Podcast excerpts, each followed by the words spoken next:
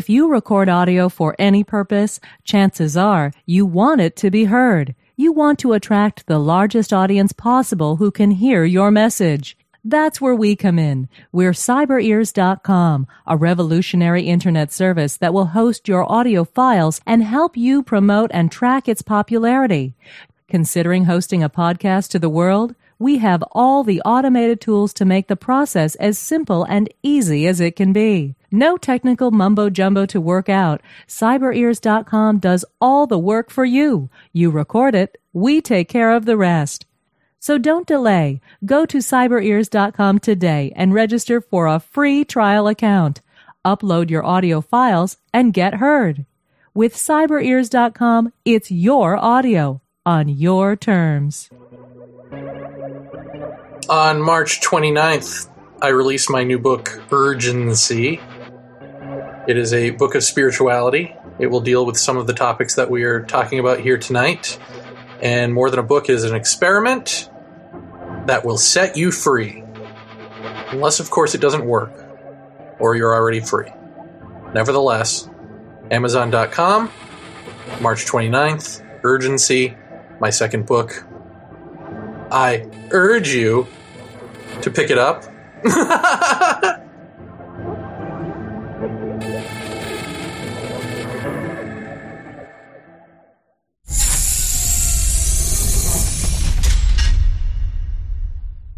Paratopia, in spite of what you were about to hear, Jeff Ritzmann isn't actually on this show. Hi, Jeff. Hi, how are you? Wow, my God, wait, you are here. Uh, I'm, I'm actually stuck in traffic in a very, very bad storm uh, at the time of the interview. Oh, well, that's all right. You wouldn't have liked it anyway. No? I don't know. I think you would have been lost. Really? Uh, oh, Well, that, that makes me sound so unintelligent. no, no, it's just not your uh, area of. I don't want to say expertise, but yeah, I guess interest because Yeah. it's not really an expertise, but uh, it's not something that sings to you. Oh, really? Okay. I don't know. Is it? Well, you would you would know. I mean, you know what I'm into and what I'm not. So, It ain't Iron Maiden. oh well, what is? True. Uh, but before we get to our guest, Mr. Richard Miller, um, what uh, what do you want to talk about? Any, anything in particular? Um, uh, Since you're no. not on the show, we might as well throw it over to you, right? Yeah, throw it over to me. Thanks, Jer. Uh, just walked in the door and the power just came on ten minutes ago. Um, yeah, I'm ready to talk. Uh, I got nothing. Good. I will see you during the after chat. Great. I look forward to that. In the meantime, here's my interview with Richard Miller. I love you. Paratopia. Normally, you're used to hearing me and Jeff, but uh, as weather would have it, he is rained out at the moment. But he gave me the go ahead to do this interview anyway, so if anyone is familiar with the old culture of contact days, this will be just like that. In any event, uh, my guest tonight is Richard Miller. Uh, he runs a website called nevernothere.com. Um, he has a TV show through there, um, and he deals in all things spiritual shenanigans. Um, and I, as most of you know, I've been wanting to do a show about this for quite some time. So, who better than a man who interviews people around the world about uh, their own sense of spirituality? Um, so, without further ado, Richard, thank you very much for braving the weather and uh, coming on the show. Thank you, Jeremy. So, I guess before we really get into any of the deep questions, um, why don't you tell us about yourself and, and sort of how you got into doing a TV show about spirituality? I never had a, a goal or a vision. Uh, I never had a real desire to even put myself on a stage or speak publicly.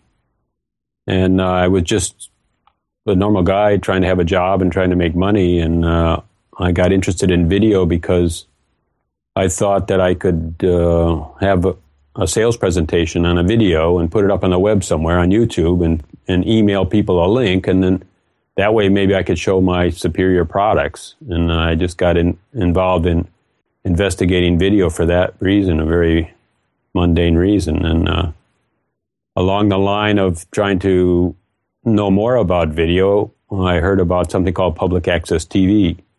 And I don't think I had much interest in that either. So when I tell you that I don't have much interest, I'm just trying to tell you that in a way I didn't really have a vision or a preconception of, of uh, being a presenter or anything like that. I just kind of followed, uh, I don't know, a dumb path, I guess, just stumbling. Uh, it's like uh, th- this public access was so close to my house, I had to walk over there and check it out, you know. And then I saw a show on the Cubs and uh, the ball team in Chicago, and uh, and I thought, well, that's cool enough. So I signed up, and and at, before the year was out, it took a long time, and I had totally forgotten about it actually.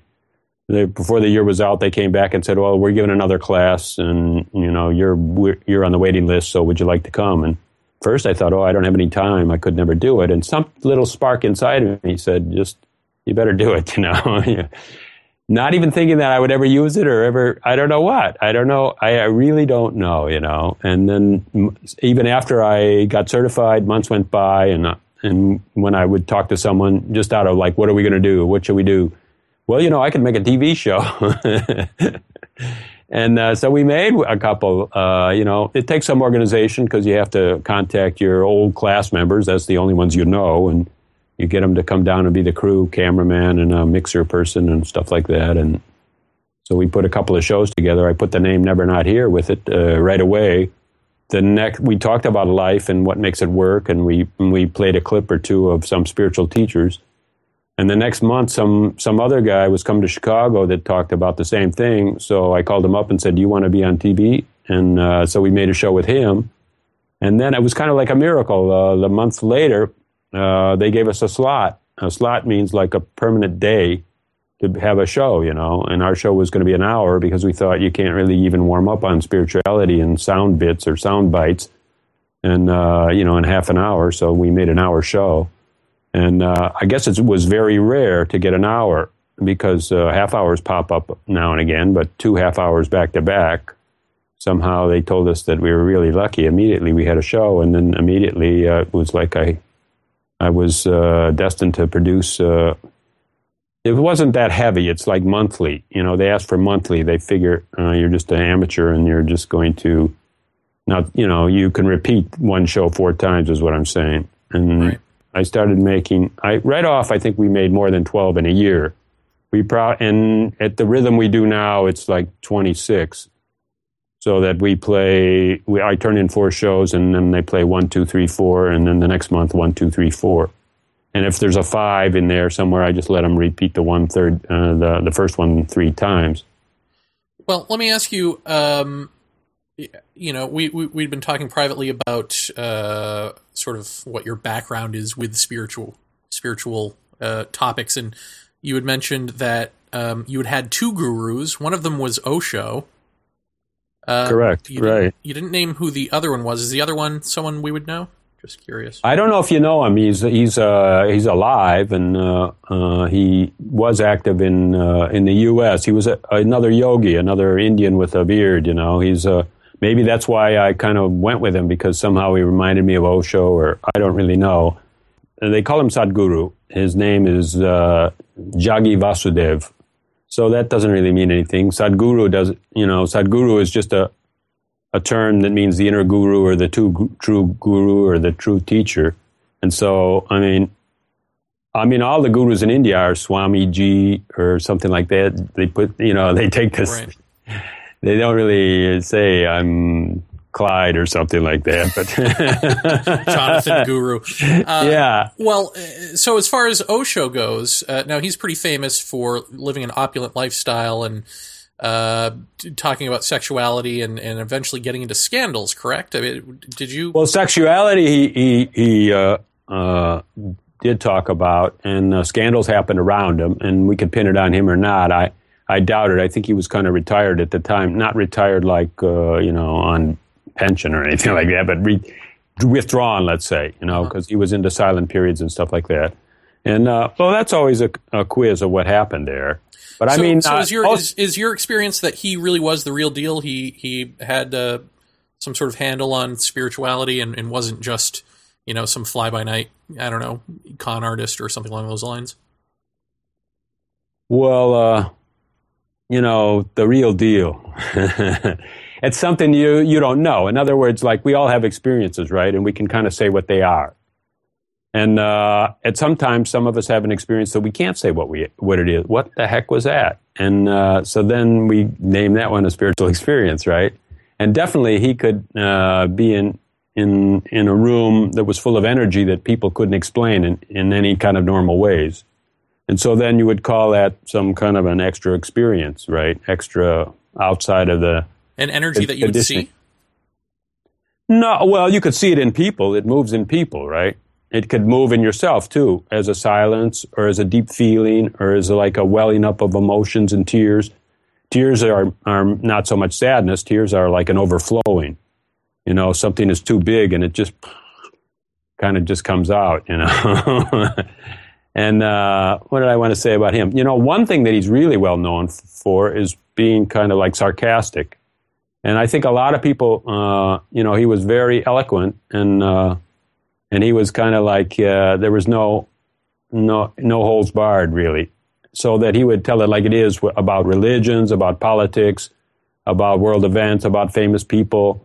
And uh, a lot of people thought, yeah, yeah, tell tell it tell it like it is, you know, hit those guys. They've been hypocrites for too long, that kind of a thing, you know. And why he was doing that, I don't know. You know, it was just to break our concepts, or otherwise, maybe just to get a lot of publicity. It worked both ways.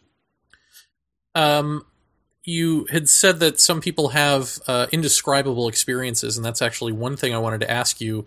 Uh, well, first, have you had an indescribable experience, and why do you think it's indescribable if you have? What makes an indescribable experience indescribable? I wouldn't go around claiming indescribable experiences. You know, I uh, I don't know. You know, I mean, uh, I don't know if maybe I deny them and uh, people get in the grips of them because uh, how do they get in the grips of them when you have something that really feels clear really feels energetic like you don't feel tired anymore you don't you know you feel like dancing or uh, when you really uh, feel happy and you don't have very many sad days or bad days or you're not jumping on your neighbor or you don't get mad at anyone i mean you're thinking that's something that must be good you know and it must be people define it as who I really am, you know, because so many teachings and so many religions say there's something fundamentally good about humanity and about life. And so then you want that to come back or stay around a long time. And somehow that, that can cause a great suffering when it, when it doesn't stay around. Mm-hmm.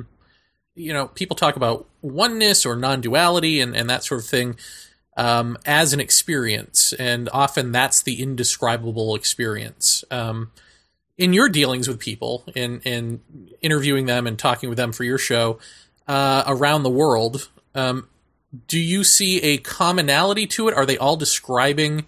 You know, when they do try to describe the indescribable, are they basically describing the same event? In other words, is there a universal uh, experience of that that everyone has when they tap into whatever this higher energy source is, or is it different for every person? I think there's a great similarity about it, and uh, how that's expressed is okay. Let's just look at it this way: like, what do I know about myself?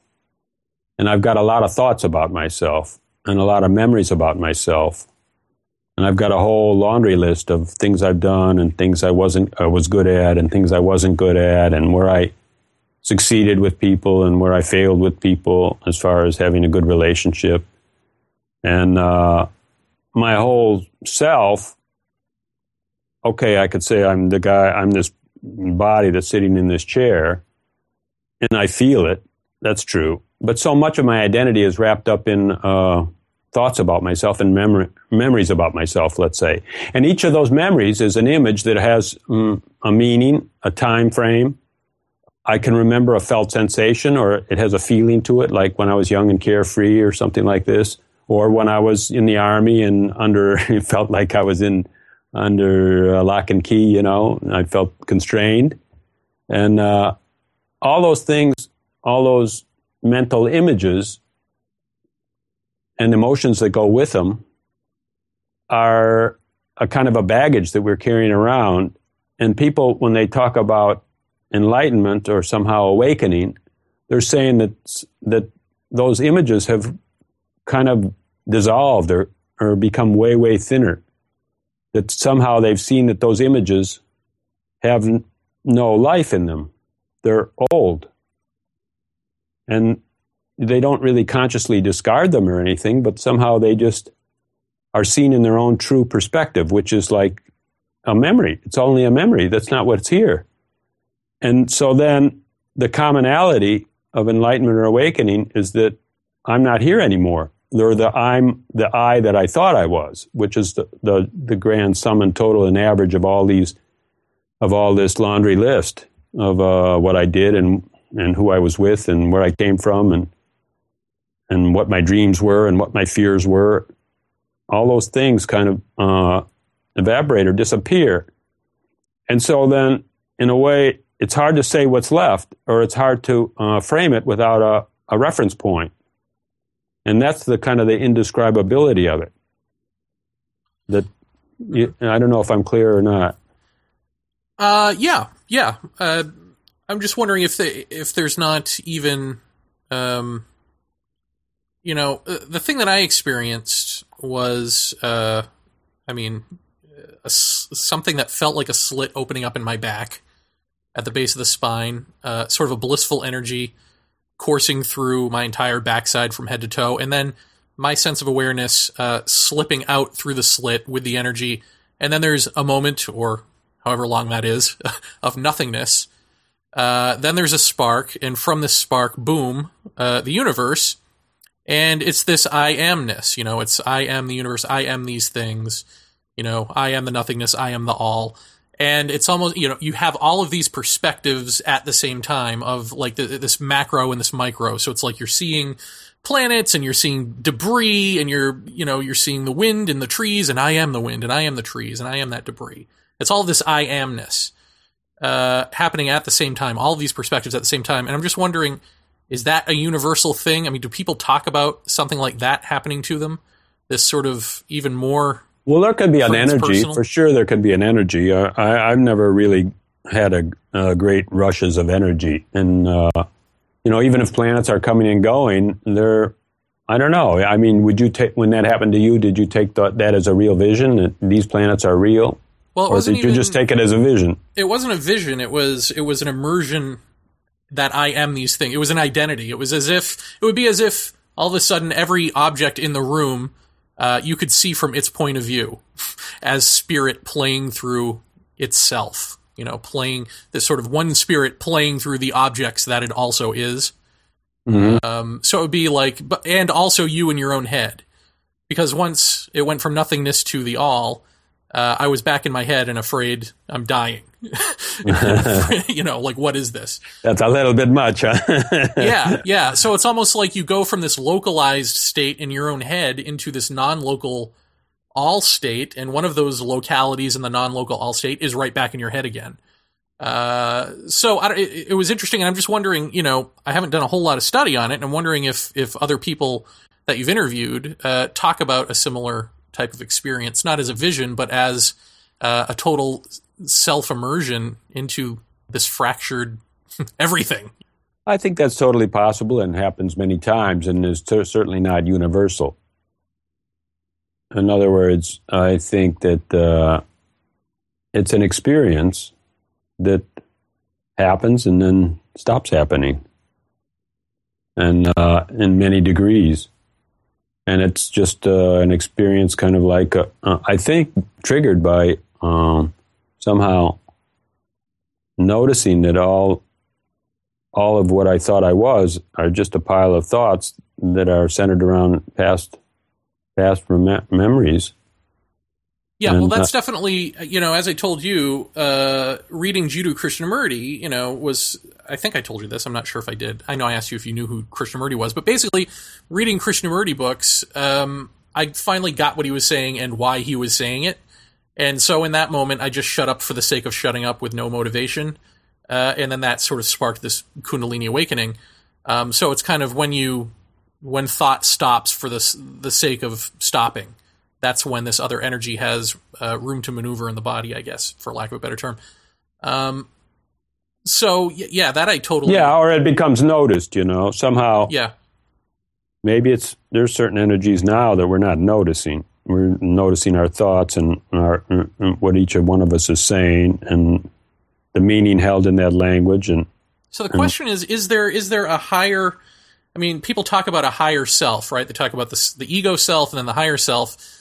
But in the state of no self, uh, actually is the all, is this identity with the all. So is there really a higher self, or is that a further illusion, do you think? There's so many things that appear in our thoughts. If it's useful to have a higher self, you know, stay with a higher self. But how can you possibly know something about a higher self? You can experience some feelings and some some immersion of broader identification. Is that what you're saying? Uh, yeah, you can experience these things and then and then they're gone. And maybe it happens uh, many times and then we can say oh well i'm getting somewhere. You know? Right. Well have you ever met anyone who has lived uh, let's say that's a state of consciousness. Do you think it's possible to live on that state as a stage of consciousness? Have you like would you say osho was somebody who lived on a higher stage of consciousness than than you or i I think those are dangerous ideas, you know, because I mean, let me tell you, like when I knew Osho and when I was around him, uh, he was an incredible guy, and there's a lot of incredible guys even now. I'm not saying there's only one. Incredible meaning they could respond to anything. I mean, no matter what question or what energy came in front of them, or somehow they would always have a deeper intelligence. They could start with the same things that you and I know, and somehow they take it one step further that we never even thought of the real consequences of, of what we our beliefs were. And uh, what happens is you start to think that that's a special person. And without even realizing it, you've kind of cut yourself out of the formula and say, well, I'm here to see this guy. And he gets up on a pedestal. He's not, I'm not even saying he's doing it. You're doing it. You know, I'm putting him on a pedestal because I'm just saying, oh, wow, I can, this guy, he was this like this when he was young. He went to this school. He was, you know, he went through this whole life that seems all mm, extraordinary compared to my life, which seems mundane. And somehow, uh, talking about extraordinary experiences and people that live on, on states and planes and, and have powers is really a great way to separate yourself from from life and from any possibility of ever opening more fully. Maybe there's some opening that happens. I don't know. You get experiences. People go to gurus and masters to have experiences often. That's how they start, I think. What do you think a guru gets out of it? You know, you could just ask, uh, what do I get out of it? Because I'm not a guru, but I mean, here I am putting a lot of time and effort in just publicizing, and you too. You're making a blog and a and podcasts and so on, and we could just say, well, what do you get out of it? I mean, energy. Uh, when you feel when you're in a room that where people are happy, you feel happy, right? And so, like, if a guru is in a room that adulates uh, him, uh, if that's a good word, uh, he probably feels good, you know. but I, I mean, uh, the human consciousness is absorbed by all the participants around. If somebody mean comes in a room and starts screaming and yelling, I mean, you feel like, oh, get this guy out of here. He's shaking, he's shaking us all.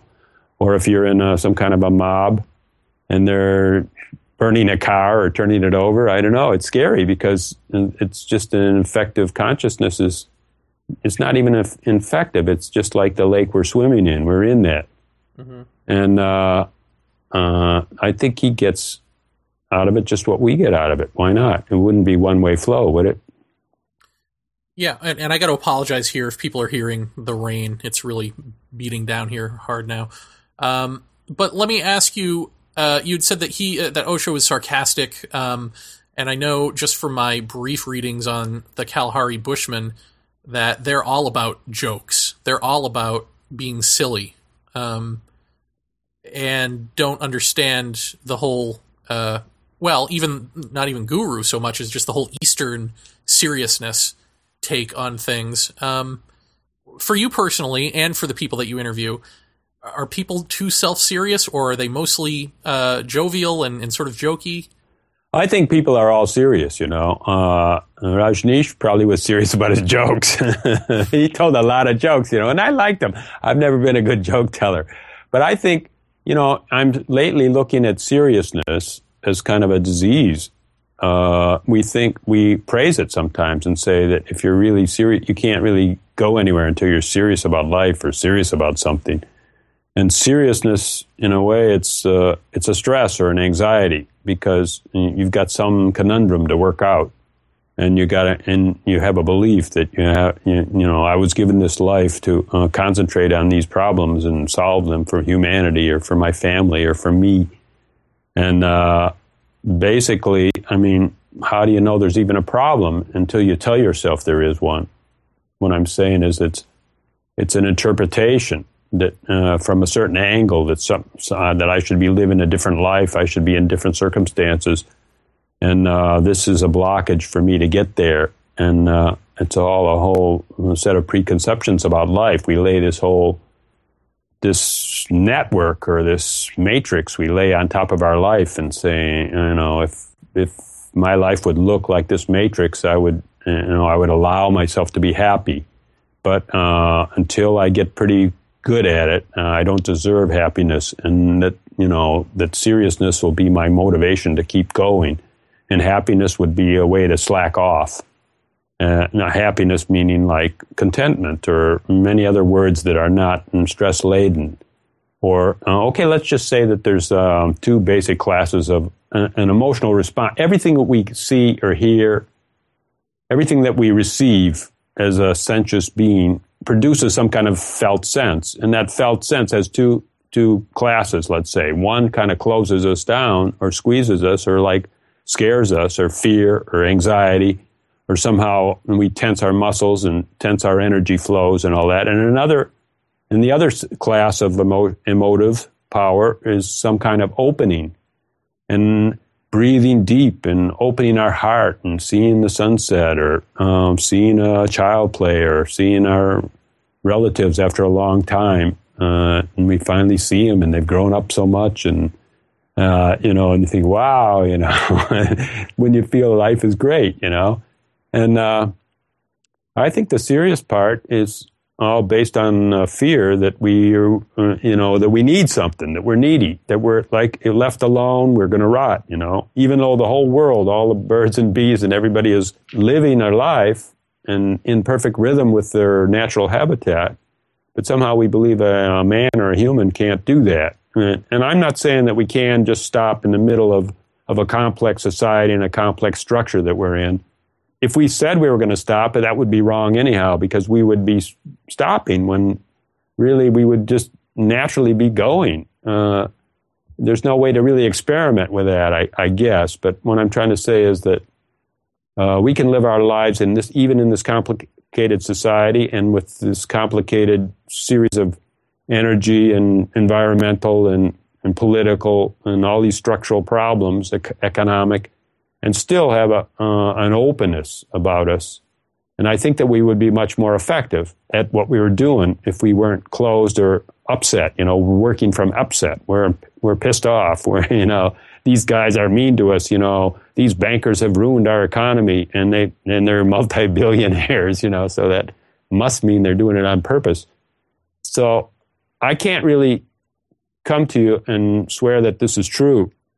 The only thing I could do is wouldn't it be a I mean the other the closure and the and the anger and the fear has never really worked anything in my lifetime anyhow. It just seems to be coming around and around. So I would propose that try to find an openness and a happiness as an experiment and try to just live out of that, see what would happen. Do you think, sort of, maybe the crux of the problem is that we are out of uh, touch with nature in the sense that, um, you know, we, have had on a gentleman named Tiokasin Ghosthorse who is uh, a Lakota activist. English is his second language. Um, so he tries to teach us about, you know, the Lakota way. Um, and it basically sounds like um, you know, if he says we come from the heart, not the brain, it, it almost sounds like the moment we created pavement, or the the moment we created some separation between nature and us, created this neuroticism or something. Um, all of these sets of fears and and uptightness that that maybe don't exist when you're you're sort of a more indigenous type of person. Uh, do you think it's that basic? Do you, you think that if we just sort of, I don't know, let go that uptightness, that uh, we would fall back into place naturally? It'd be worth a try. I mean, why not? Number one. Number two, it's kind of like he's saying, uh, he's talking about the heart. You know, uh, first, first of all, I would say this. I mean, even pavement is natural. it's made out of something. It's made out of oil and sand or well, yeah, yeah. asphalt. You know, I mean, let it all be natural because this is our nature, right? Human made it.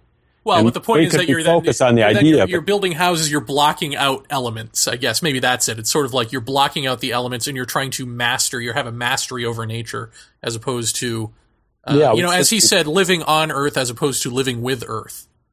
There are certain things that you know, like that, that might be these tiny word plays that are actually giant distinctions that that maybe took us on a wrong, if inevitable, turn. Uh, I'm just wondering if you if you maybe agree with that or, or not. in one way that when somebody says the way of the heart to me that means that something is natural. Something is not really the way of the heart doesn't have to really be strived for. It's just our natural connection or natural energy flow or you know mm, with the planet with other people with all living beings. And the other side is like what we make of that what we make of it is uh, a languaged ability to interpret and try to make a verbal model of what we're perceiving. And our focus, which is our attention, can just go on those ideas. And somehow those ideas are made up of older ideas. And we're trying to verify that this new perception fits into one of those older ideas, or maybe modify some older ideas, or maybe if we're really lost, we maybe try to research it and see what other people think about that. But basically, that's a level of interpretation which, uh, because our focus is not on the so called way of the heart, or what's just natural, our focus is on, on thoughts about it. And that's how we can separate. I want to take us on a slightly different track now and just ask about the problem of evil and the sort of ecology of uh, angels and demons that, that pops up in mythology and in religion and, and that sort of thing, uh, and and even in visions. And I'm, I'm wondering if you think that there, or have you experienced? I don't know. Is there such a thing as um, evil and uh, do these things that we attach to concepts of good and evil, like angels and demons, that sort of thing. I mean, are these beyond the mythology? Are these things that exist? Um, either I don't know if you have an opinion about that, or if you know if, for instance, Osho or any of the people you've had on your show have given opinions about that. Some people talk about levels and other being disembodied beings and things like that. Of course, there's other things that are said to be existing and true that are not visible, like uh, the law of karma or something like that. That's saying that somehow what we plant is what we what we sow is what we reap. And and then there are lifetimes and you know people talk about incarnation and reincarnation. So I'm sure that people I talk to sometimes use those as uh, descriptive tools to try to get a point across. And uh, I guess even gurus will say that there's a time when there is no karma, or they'll actually say there's a time when none of that exists. Now, I, when I say there's a time, I, and that's not very accurate. I mean, but I mean, basically, I'm saying that it's not uh, intrinsic to existence that these things are there. Some people perceive them and seem to be bothered by them and controlled by them and led around by them. evils and karmas and, and I'm sure I don't know. I mean, sometimes you can you can see. Okay, let, let me use this as an example. Then, uh, a lot of people will complain about the economy and, and start speaking about bankers and, and businessmen are basically greedy. And so then right away, whether that's evil or not, I mean, that's kind of a level of, of not being concerned with your fellow man and uh, me firstism. And uh, so then, in a way, the rules of the business and the rules of the government kind of promote thinking about my company and about me. It's kind of like they're in a hamster cage that's got a certain kind of a wheel in it, and that wheel uh, is says that the name of the game is to uh, gather wealth and uh, and keep it, you know. and so they run real well in that hamster cage. But I think if they were in another hamster cage, they would run on another wheel just as easy. I don't know if that makes any sense. What I'm trying to say yeah. is like the, our system promotes uh, thinking about ourselves and and not seeing how we could help another, you know, and holding the other out. I mean, even with business, like even free market. Okay, here's an example. Medicine is something that we in the West we patent. It's a new discovery. It's only ours. Uh, we sell it at a great expense, and it's a it's a kind of like a it's it's like a super hit because it's a chemical hit against the chemical machine, which is our body. So it makes a a real, uh, you know, it's almost like the movies where they have uh, so many special effects. It's a special effect, right?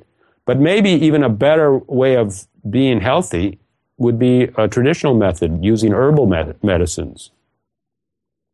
And uh, herbs and plants are we're part of them. We are part of plants, and so that the uh, the chemicals and so on that are synthesized in plants are totally absorbable by our body because we are that. But yet, no business will commercialize herbal medicines in a big way. I mean, they won't get them certified through FDA or anything like that. Sure, they'll package them and sell them as in an herbal shop, but I mean, nothing like the pharmaceuticals because the game we're playing says that we need we we have to make a profit. There's got to be a bottom line herbs are free. just grow them. and uh, so then those things are always going to get overlooked by the current system of business and even government.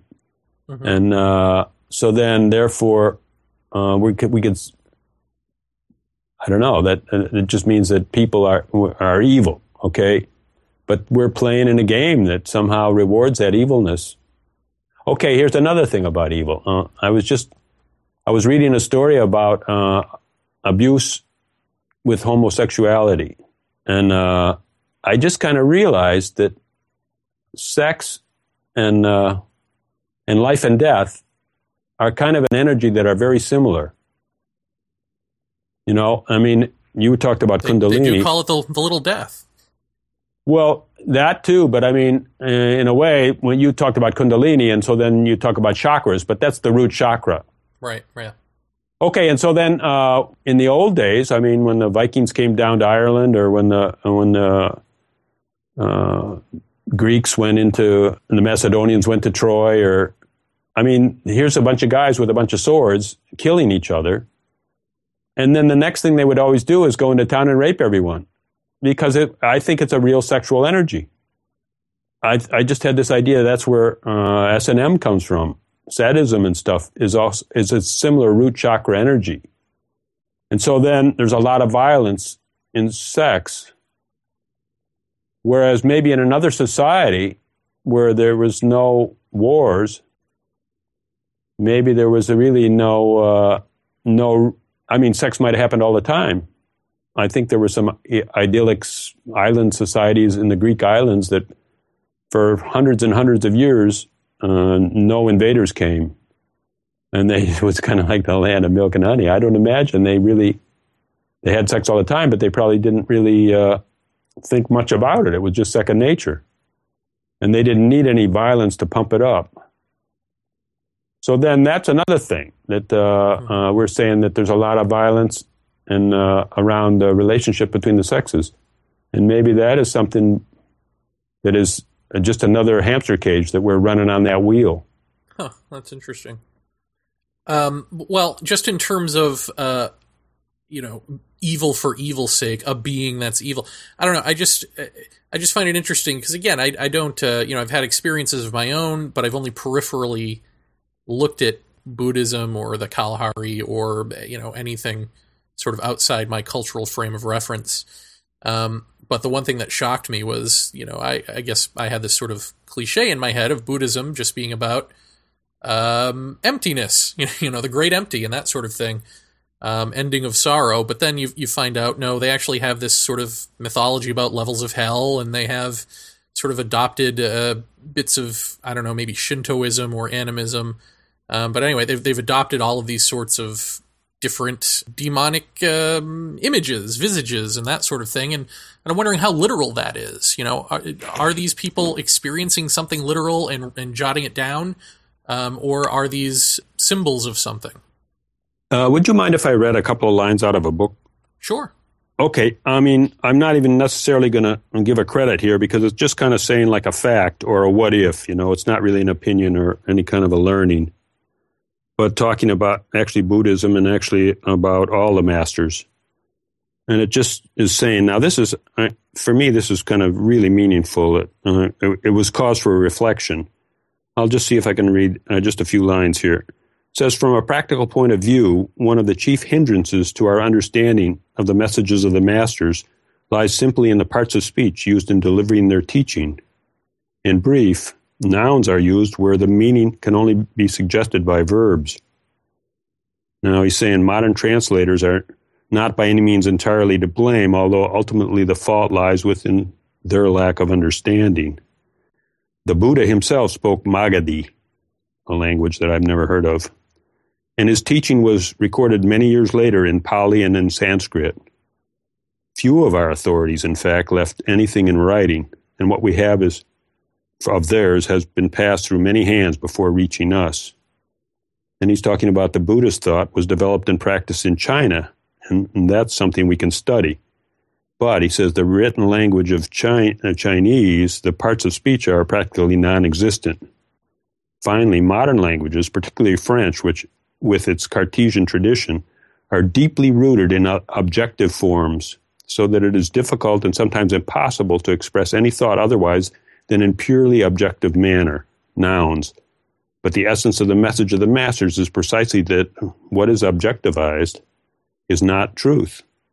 And what what is true can only be apprehended by ceasing to perceive like that.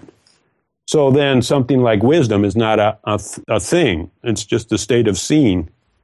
Yes. And, and where can you see? But uh, not in a scripture. You only can see now. And uh, there's so many things you can say that. Uh, so an objective object is a chair, a table, and all those kind of things, physical things. But it's also a concept of uh, of truth, of peace. You know, peace is really doesn't exist because peace is just the absence of turmoil. Truth is just the absence of confusions. And then we're saying things like uh, the Lakota was saying that the way of the heart so the way of the heart is not a way; it's just what's left over when you start when you stop uh, doing the verb of uh, objectivizing, which is like putting your attention on a on a thought about something. Uh, to make something an object, we have to have a label for it, and and we have to have a take on what it means and how it relates, and you know, it's all a languaging. And really, a lang- uh, even a tree doesn't come with any language or any name. And if we call it a tree or a pine tree or a different kind of a tree, it really has, doesn't mean anything, really. doesn't tell you how a tree functions or what it is or uh, what its life is about or. Sure. Yeah, I mean, I, I that's all absolutely true. Uh, so then, all these words that we're putting on evil and good and uh, and spiritual truths and so on. I mean, it's an object. It's it's a particularly Western way of looking at things. I'm guessing, you know, I don't know what uh, the rest of the world, uh, the emerging world, or the tribal worlds, or I really don't know about very much except just probably Judeo uh, Christian and maybe Muslim is. I didn't read the, you know, the Quran, but I mean, I guess part of it, it springs forth from the Old Testament, and that was the cradle of those those people, where they where they came from, and what their thought was all about, their their their belief systems, and so on. I don't know. I don't think that uh, that means that I can intuit what's real and what isn't real, but I can kind of soften on what I think is real and say, well, all these these things I'm taking as objects, maybe they're not. Maybe it's just a, a human behavior that the result of a human behavior looks like an object, looks like a sin, looks like a an evil, looks like an aggression. And once that uh, human behavior stops, that uh, that evil is disappears. Sort of on that note, are you uh, familiar with reincarnation? Well, I don't remember any past lives or anything. no, no. But I was asking, uh, you know, my uncle, who uh, is far more familiar with Buddhism than I am, um, you know, if they don't believe in a self, uh, then what do they believe goes on, um, you know, as a ghost or a reincarnation or something? And he he had said that they his take on it anyway is that that there it is not clear, um, but that there is some piece of the self of thought that sort of sticks around uh, in some weird way. I mean, it, how is that? I mean, I'm I'm trying to make sense of you know, is there something that is um, permanent to us or not? Um, is that even an important question? Maybe is the first question. Oh, yeah. Uh, but well, there- you know, I mean, so I guess uh, all parents will say that uh, children are born with a tendency. I mean, they're different. I, I actually didn't have any kids, so I'm not, I didn't study the situation too closely. but I think that, that, that that'll be commonly reported, right, uh, to actually billions of people because there's billions of parents that will say their different children are di- are quite different even at birth. And so then it seems like you come with some kind of a baggage. Now, whether that comes from a previous lifetime, I mean, uh, a lot of people will say that, and they'll actually, and a lot of people will remember things, and they'll say, well, that must mean I had a previous lifetime. And they might even be able to verify those things because it won't be so far off that they couldn't go to the Middle East or wherever they think they're, and then see those, uh, have those visions, and then they find a place where the mountains look just like that, or or whatever. I don't know if there's still any buildings left or what, but you know, they they somehow feel like, well, I never was there, and I and I had this vision, so it must be true. But uh, who knows where a vision comes from, and who knows where our our thoughts come from even now? I'm not so sure that it's all that useful to uh, to know if you had a past life or not, because I mean, in a way, we have enough trouble with our own life, right? I mean, we're not running our own life in a very good way. And so then if we think, oh, we could get one or two or three or five past lives in our memory banks and try to work those ones out too, I wonder if that isn't just a distraction. If it came important to have a past life, I suppose it would come in such a strong way that we couldn't couldn't couldn't avoid it, you know, and we should maybe just run like hell from it, you know, and then when it catches us again and just grabs us and says, shakes us and says, "I'm your past life, you've gotta consider me," then we'll say, "Okay, okay, already. What do you want?" you know, but I mean to run toward those things. The same with extraterrestrials or all all kinds of uh, phenomena. I think we can just get lost in any kind of any kind of thing, uh, curious, anything possible to avoid this life, right? Anything to to allow us to uh, to not focus on on on these feelings that are coming up right now. I mean, uh, apparently that's what the. I mean, we this life is boring, right? And this moment is boring. Uh, or otherwise, we're totally focused on our the abuse we had, or how our parents neglected us, or how our teachers didn't uh, treat us fairly, or I don't know, what are the excuses that we give to uh, have a bad day? Uh, they're myriad, right? Yeah, yeah. we won't give up any any avenue of finding an excuse to, to say that we're screwed. We won't. You know, many of us have had ex- have years that gone down the pike where we chose trying to use every possible excuse to be stupid.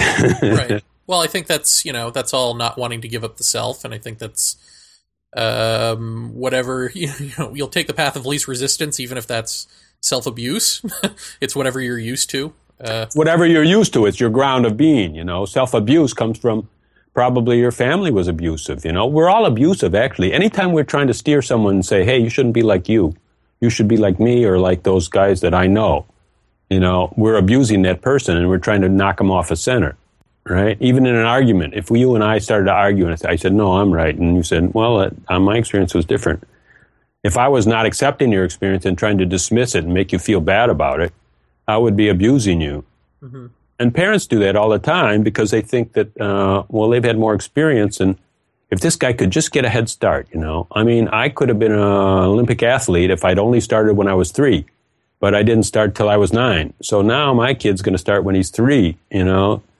The temptation to mold another person is really strong in the families and uh, and in in schools and in businesses, and uh, we just take people and we don't allow them to find their own interest. I was working in a college just lately, and I hear teachers, uh, professors say this over and over again. You know, uh, this the common. You know, you just got to find your passion. You know, and what do you really love? And you should be doing exactly what you love. And so, what do you want to do? And they go, duh. I don't know. You know, like nobody knows their interest because it never got lit nobody ever ignited their interest. They always put a mold on top of them, a curriculum, and said, "No, you learn this. No, this is man. Now we're doing numbers. You know, I don't want numbers. no, take them."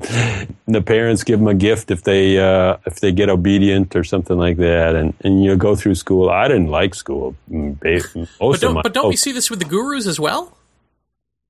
You get a spiritual curriculum. You get um, the closeness to this sort of parental figure um, you, it's sort of the workings of a cell, right? You're working in conjunction with this person to gain something.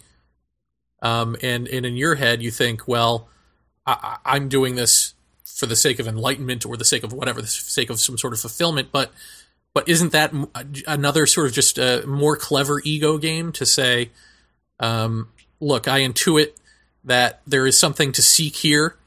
Um, I think you're right. I think you're right. And they don't just intuit it either. It all comes out of the spiritual teachings and traditions and all the books and stuff. If any, you know, the books might not even say it, but they'll just describe somebody's life and say it was like this. And you say, oh, that's how you do it. So, I want to be so like that too. At the end of the day, at the end of the day, when when, when you uh, go to a guru, uh, then do you uh, throw it away? I mean, is that what it is? Ultimately, do you do you learn you never needed him to begin with, and well, I think you know hints are helpful, and then a lot of gurus um, put you in processes that supposedly are focused on self-destructing. Number one for the process, but also number two uh, to uh, deconstruct some of your uh, beliefs and your you know your your sureness of how life is, and how can we be sure? You know, we're just here for a few years, a few decades. Are they destroying them or replacing them? Well, it might be replacing them. It depends, you know. And then, uh, and sometimes when they're destroying them, we quickly replace them and say, "Oh, that's what he meant. Oh, that's what he meant." We're so used to folk. Okay, like why is it that people talk about the power of now and and and, and that now everything flows and and that even your experience was in a now, you know, and it was a uh, supra experience, you know, in other words, above the normal. And the normal, in a way, is like a past tense experience. It's like uh, uh, an experience of uh, cognition, like uh, it's comparing memories and stuff like that, comparing systems and and somehow recognizing uh, by older patterns and recognizing newer patterns, so that it's laced with it's filtered and laced with oldness, and somehow, in so many of us, it doesn't seem any different if we're focused on now or an old memory. In fact, the old memory sometimes is better because it it's more enhanced. We've enhanced it. So then, what am I saying? I'm saying that we live a conceptual life. Everything is focused through an idea. So many of us never really let go of a, of a thought pattern, and even in the now. So the now is really no different. It doesn't seem like it's any different. It's seamless. It's all thought. It's just all uh, a big uh, set of concepts, and we never let a, a, space in there where we don't need to to be categorizing and and cataloging and uh, comparing, and uh, of course, all that stuff means there's automatically a preference, which is a judgment, and there's automatically fired up a desire and a fear, a desire, a desire for, and a desire against. So you could call that both of those are fears, I guess. And what are we fearing? That we're not enlightened enough that we could get some more if we went to this guru. And so then naturally, when the guru deconstructs something right away, we're already in the thinking mode. You know, we're, we're, we're working in, with our, the clay of life for many of us are just ideas. We're never really out of the idea realm. I guess gurus try to get you to meditate and stuff and say maybe there's a time when mind can come to rest. And uh, why would mind come to rest? I mean, because I guess you don't need to think about anything. I mean, you know, what do you need to think about? Okay, here's one for you. I was just kind of c- considering something about, uh, we did, I talked to somebody, well, actually, it was a long time ago, 18 months ago or something, but we were talking about boundaries and being sensitive to boundaries, our own boundaries and other people's boundaries. And every time somehow um, someone crosses our boundaries, you feel it. Whatever that means to you, you know, I don't really have to get too, I mean, somebody can just kind of look at you cross-eyed and you can think, what do they mean by that? You can feel it. And uh, every time that happens, I think an idea fires off. What was that? What did that mean? What do I need to do about that? I mean, these boundaries, at any one moment, they're they're probably at a certain place. You know, I'm not saying they could couldn't relax as you just got more comfortable in your own skin. Mm-hmm. I'm not saying that, but I mean, every time a boundary is crossed in a way, uh, an idea fires. And it says, you know, what do I do about that? You know, is this a problem or what? And mostly we find, even if it's not a problem, we probably categorize it and say, well, we need more of these. What, how do I get more of this? How do I stay in this? You know, even if we like it with the guru. So I'm not saying that the guru tries to give you another structure and says, get rid of this structure and put this one in place. I'm just saying that one structure falls down and then automatically one sprouts up. You know, just like we know that there's got to be a structure there somewhere. We want to grasp onto. In order to grasp anything, you really need to have a conceptual structure to grasp it. Otherwise, how do you grasp it without a label and a, and a whole series of uh, mental gyrations? There's nothing you can hold on to in life in, until you explain it. And so concepts which are kind of basically dead because a concept is fixed, life is in motion, it's always going to go out of date, right? Sooner or later. And depending on how fast you let your life move. And uh, so then I, I, don't think the gurus, many of them are, are really trying to uh, make a structure there. They'll, they'll give you a system of meditation and some of them will tell you how it'll look when you're in deep meditation and there'll be a white light and I'll come out of that light and I'll hold your hand and I'll take you all around the world and introduce you to God and stuff. I mean, that's a little rich, but maybe they'll say God, that. I don't know. Miller, but... Mr. Miller, God. uh, well, but do they? I mean, is their goal for you to leave them, or is their goal for you to stay? Once well, sooner or later, they uh, you're going to go. You know, I think uh, I, I think they're they're probably you know this is the real problem with all religions and all all methods. And there's no hole at the top. You know there's a hole at the bottom where you come in. But even in a religion there's no hole at the top where you can leave without being they say that you're a heretic. You shouldn't leave this. And uh, and and really i think every teaching if it's of any value you don't have to carry it around for the rest of your life you have to set it down at a certain time. Otherwise, it's not a value, it's not a freedom, it's a burden. Each teaching you pick up, and you have to carry it in a rucksack and keep doing these processes and keep doing these meditations and keep doing these pujas and whatever. I mean, maybe people still do it, even so called enlightened, uh, still do puja and stuff, but it's just kind of like a tendency or a momentum, you know. There's no reason not to do it either. But I mean, I think all teachings have to be set down. All gurus have to be set down. I, I you know, a lot of times when you look and try, try to see who is te- who is teaching now that was at a certain guru, and it's only the only ones that are teaching are the ones that left him. The ones that are still there, eh, I don't know if maybe they just uh, they just keep looking to who him or her. Mm-hmm.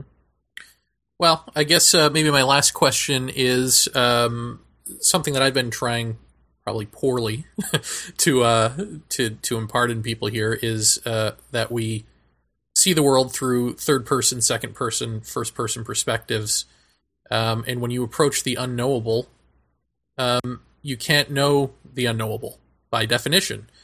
Uh, and this sort of is what I th- I think just a reworking of what you had said earlier, and, and I just kind of want to know if it is, if, if you think this is on the right path or not. Uh, that basically what what you're saying about um, forming a thought or treating something as a noun or, or an object. Um, what you're saying is you need to be it, not not identify it, which means taking the first person perspective, which means being the unknowable. And I think that's the thing that is beyond self um, and that's the thing that we try to block out pretty fairly consistently for many, many thousands of years. Uh, does, does that ring true to you? Yeah, being the unknowable. I don't know. You are the unknowable, right? so well, you are the unknowable, but identifying. So, yeah, that's when we even go beyond verbs. right, right, yeah. yeah, but I mean, in a sense, thought is the thing. Thought is the object in the way of being uh, sort of formlessness, right? Form. Uh, so what is meditation? Form. Meditation think, is shutting up. What is shutting up? Getting rid of form. I think thought makes form, that's for sure. And then form is something we like to get caught up in. And I think, I mean, so many people jump to the opposite conclusion and say, oh, well, then we shouldn't have form and we should just stay in formlessness as much as we can and not really think or not do anything. And uh, I don't know. I think yeah, that would be really missing the boat.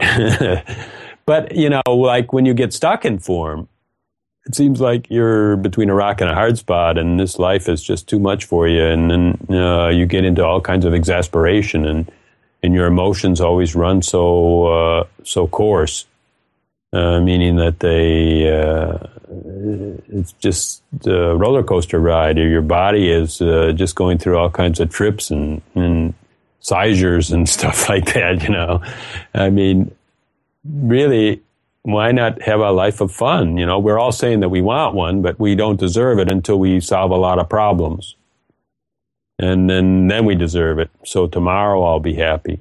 And uh, uh, so being, just being, I mean, we are just being, and somehow it has to uh, just be relaxed into, I suppose. Uh, for a moment, I was saying something like, uh, every time there's a cross of our borders or our boundaries, uh, a thought fires off.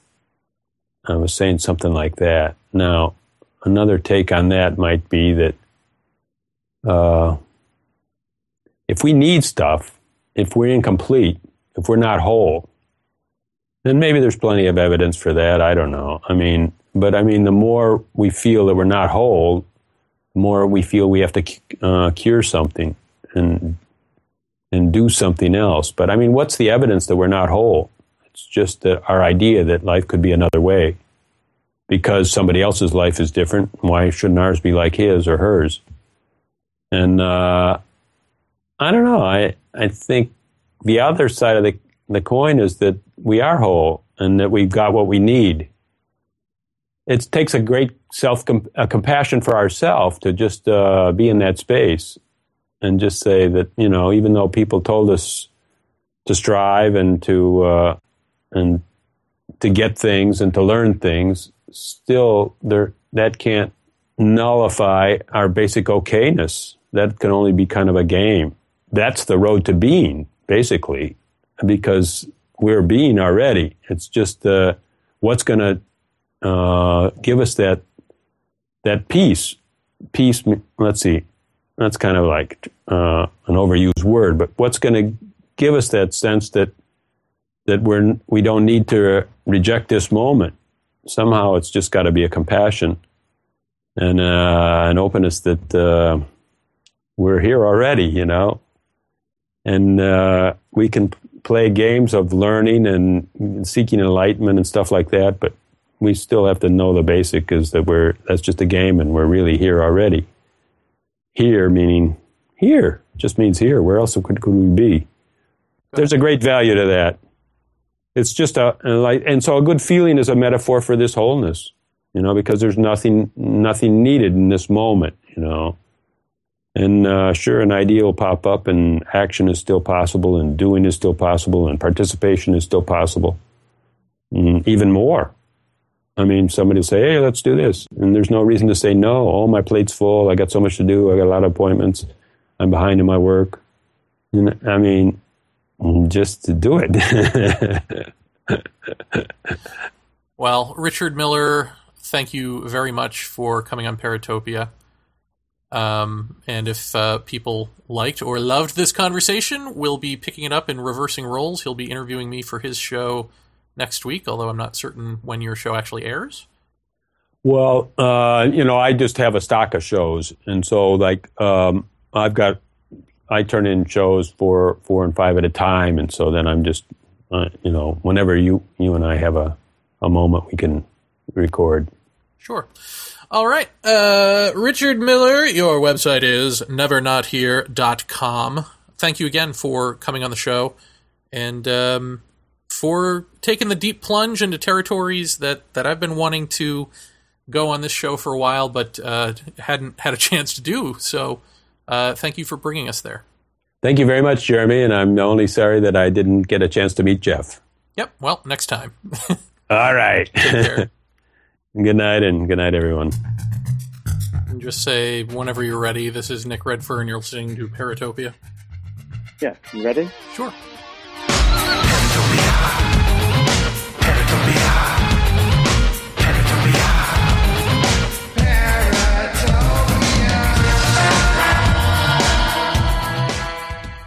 So the Jeff. So the Jer. How about that Richard Miller, huh? Who? Oh, I guess you weren't uh, you weren't there for that. No, no, it's a Richard Miller thing. You wouldn't understand. Right. Um, we talked about uh, spirituality and uh, gurus. Okay. Stuff. Huh. We talked about whether or not there is such a thing as evil. Oh well, see, I would have liked that. Yeah, yeah, it's a Richard Miller thing. You you wouldn't get it. Is there evil, Jer? Again, I can't. You, you'll have to listen to the interview to figure it out.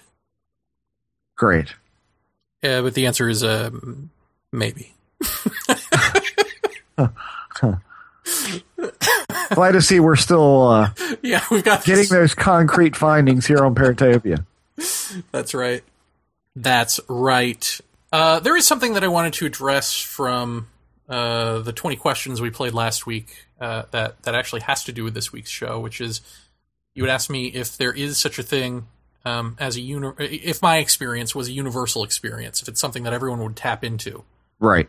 Uh, the big I am God identity thing. Uh, and I found here a quote from Swami Muktananda, if I am pronouncing his name correctly, if over enunciatedly.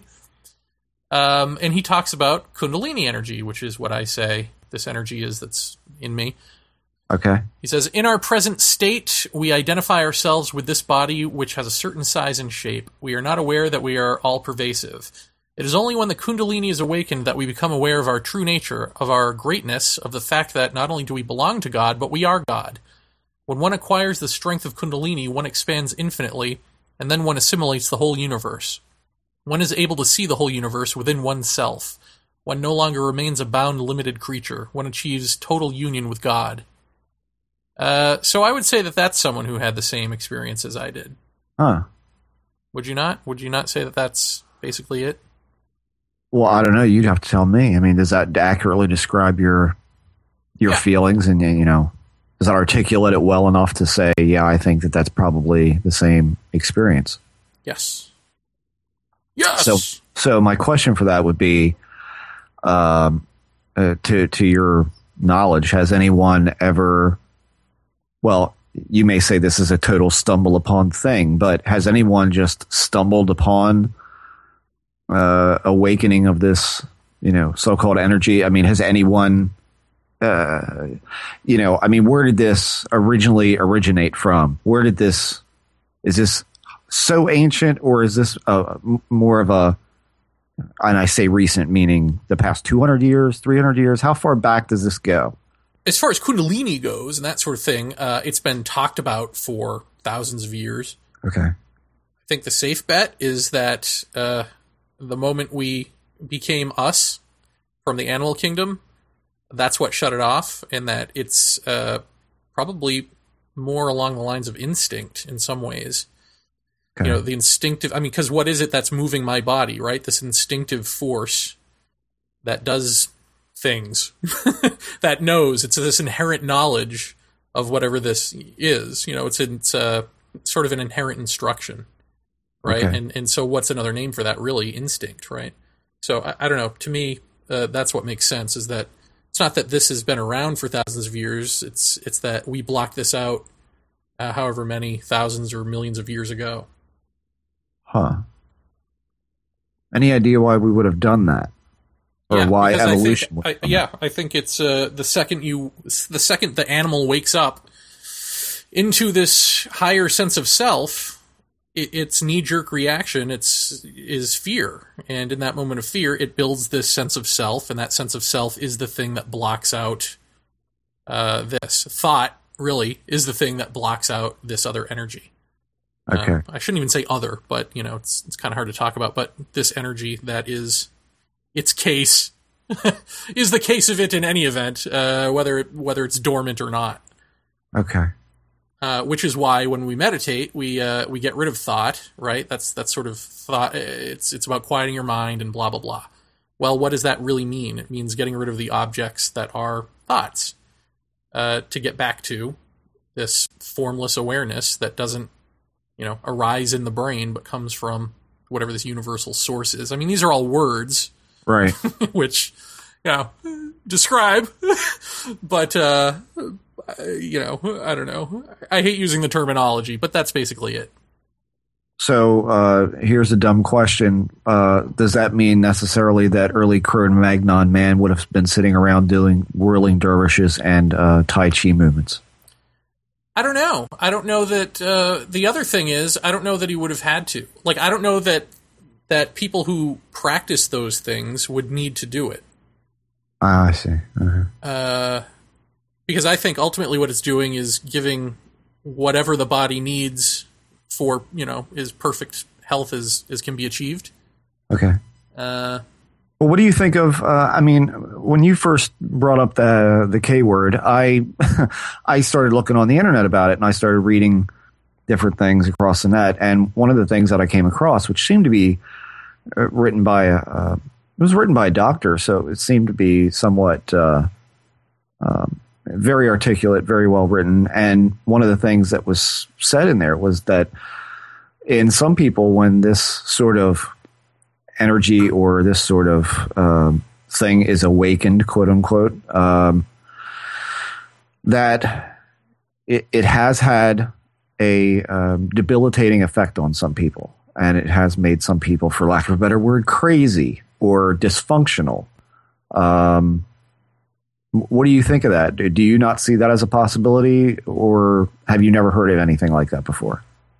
Uh, yeah, no, I've I've read that, and I can see how that would happen. Um, I can see how that would happen when you're trying to control it, uh, almost in the same way when you're trying to control the drug trip. Uh huh. Um, it becomes even more fearful and out of control.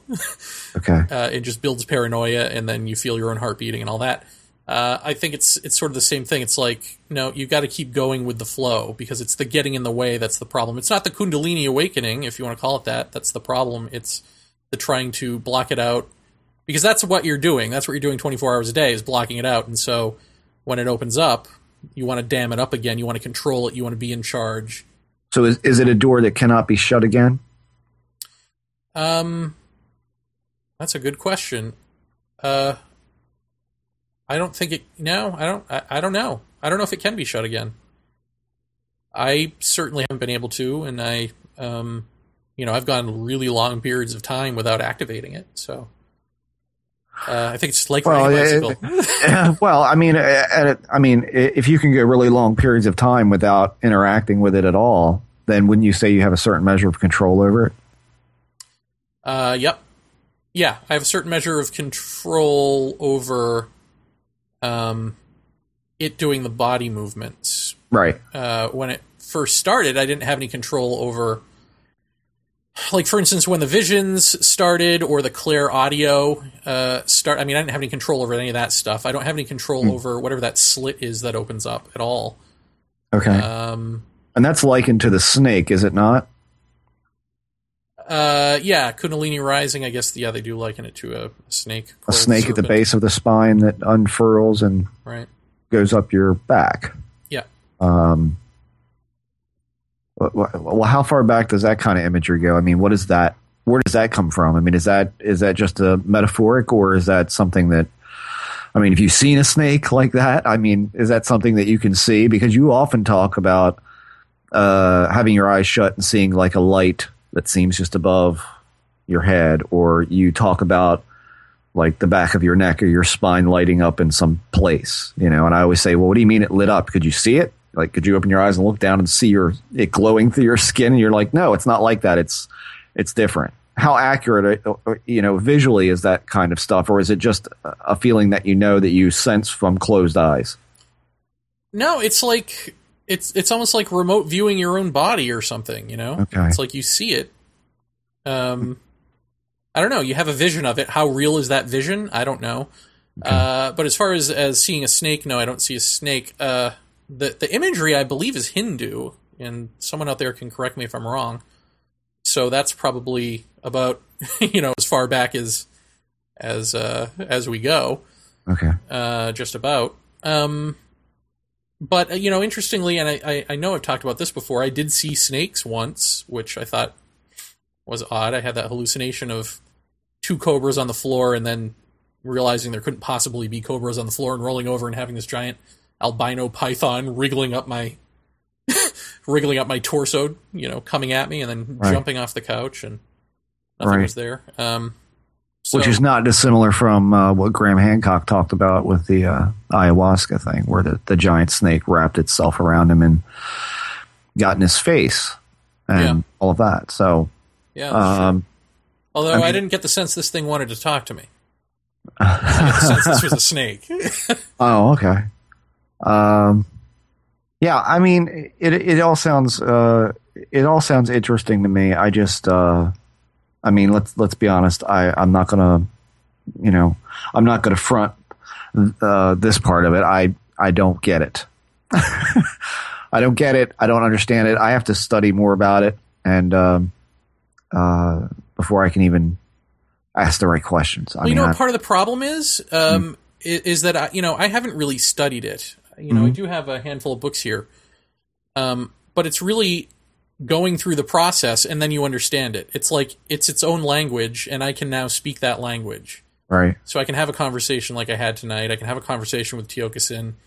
You know, I can read books on the Kalahari, and I get all of it because because I've experienced it. You know what I mean? And I think like the experience of it um, sheds light on the language. It, it sort of opens up the Okay. language that these people are speaking Yeah. in their own various ways. Uh, Well, and I think at least I've told you before that anytime I try to, uh, like I asked you one time, like, how do you meditate? What do you do?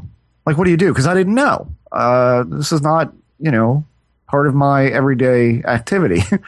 and, you know, you gave me the, uh, the thing of uh, go to a quiet place, lay on your back, don't cross your legs, don't cross your arms or anything. Like just lay flat and, uh, and become aware of every part of you and kind of let that just kind of settle in.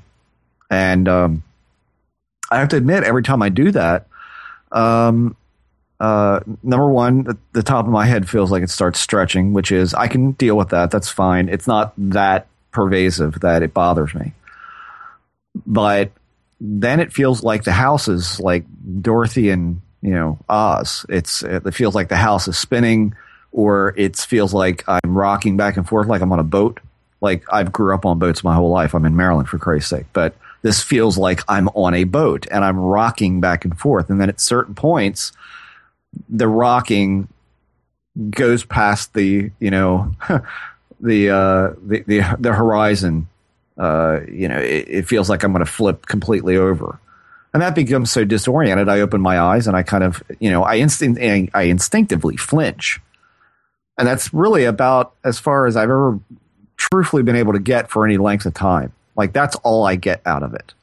and that's probably laying there for half an hour and just you know still as death as I can get, and uh, and I've tried, um, you know, all the things with breathing, uh, controlled breathing, counting my breaths, that sort of thing. Uh, it pretty much always ends up the same. I usually end up um, in some kind of, I don't know, like jarring myself out of it just because the sensation of being unaware of what's the floor and what's the ceiling, even though I'm laying on my back, which is that's what really freaks me out. Is like I can't tell what's up and down.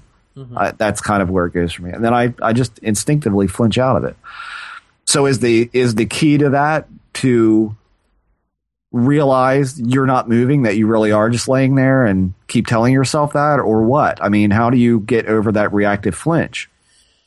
It's a similar question as somebody asked me privately. They were seeing lights and shadows and all that sort of stuff that we talk about out of the periphery and floating around in the sky and or in mm-hmm. the, the room. And I think the answer to both of these things um, is to realize that these aren't going to hurt you. And as proof, they're not hurting you.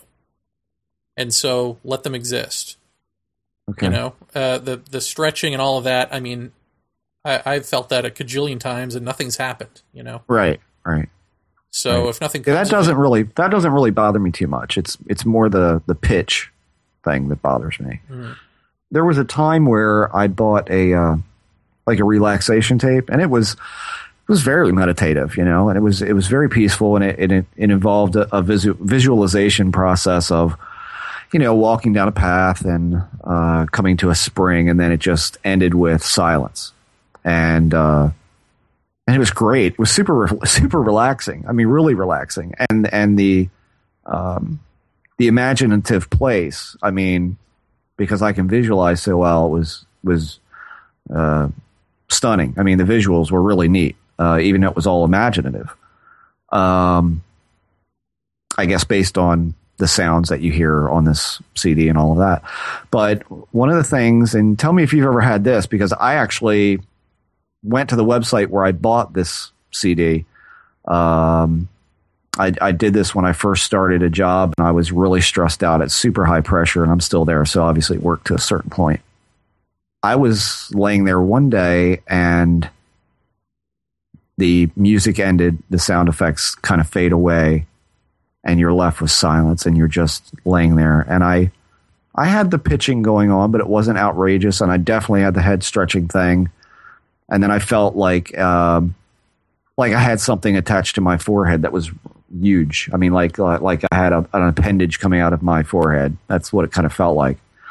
Um, and then I don't know how else to explain it other than um, I felt a presence or I felt something there that clearly wasn't there because I was alone. This is when I was in the condo, so it's been been a while ago but I felt a presence and I actually felt something touch me. And that immediately jarred me out mm-hmm. uh, because it felt just like a hand right below my rib cage. It felt just like a hand. And so immediately I opened my eyes and I kind of jumped up. Ex- I mean, I opened my eyes expecting to see someone. And when I didn't, that's when I freaked and jumped up.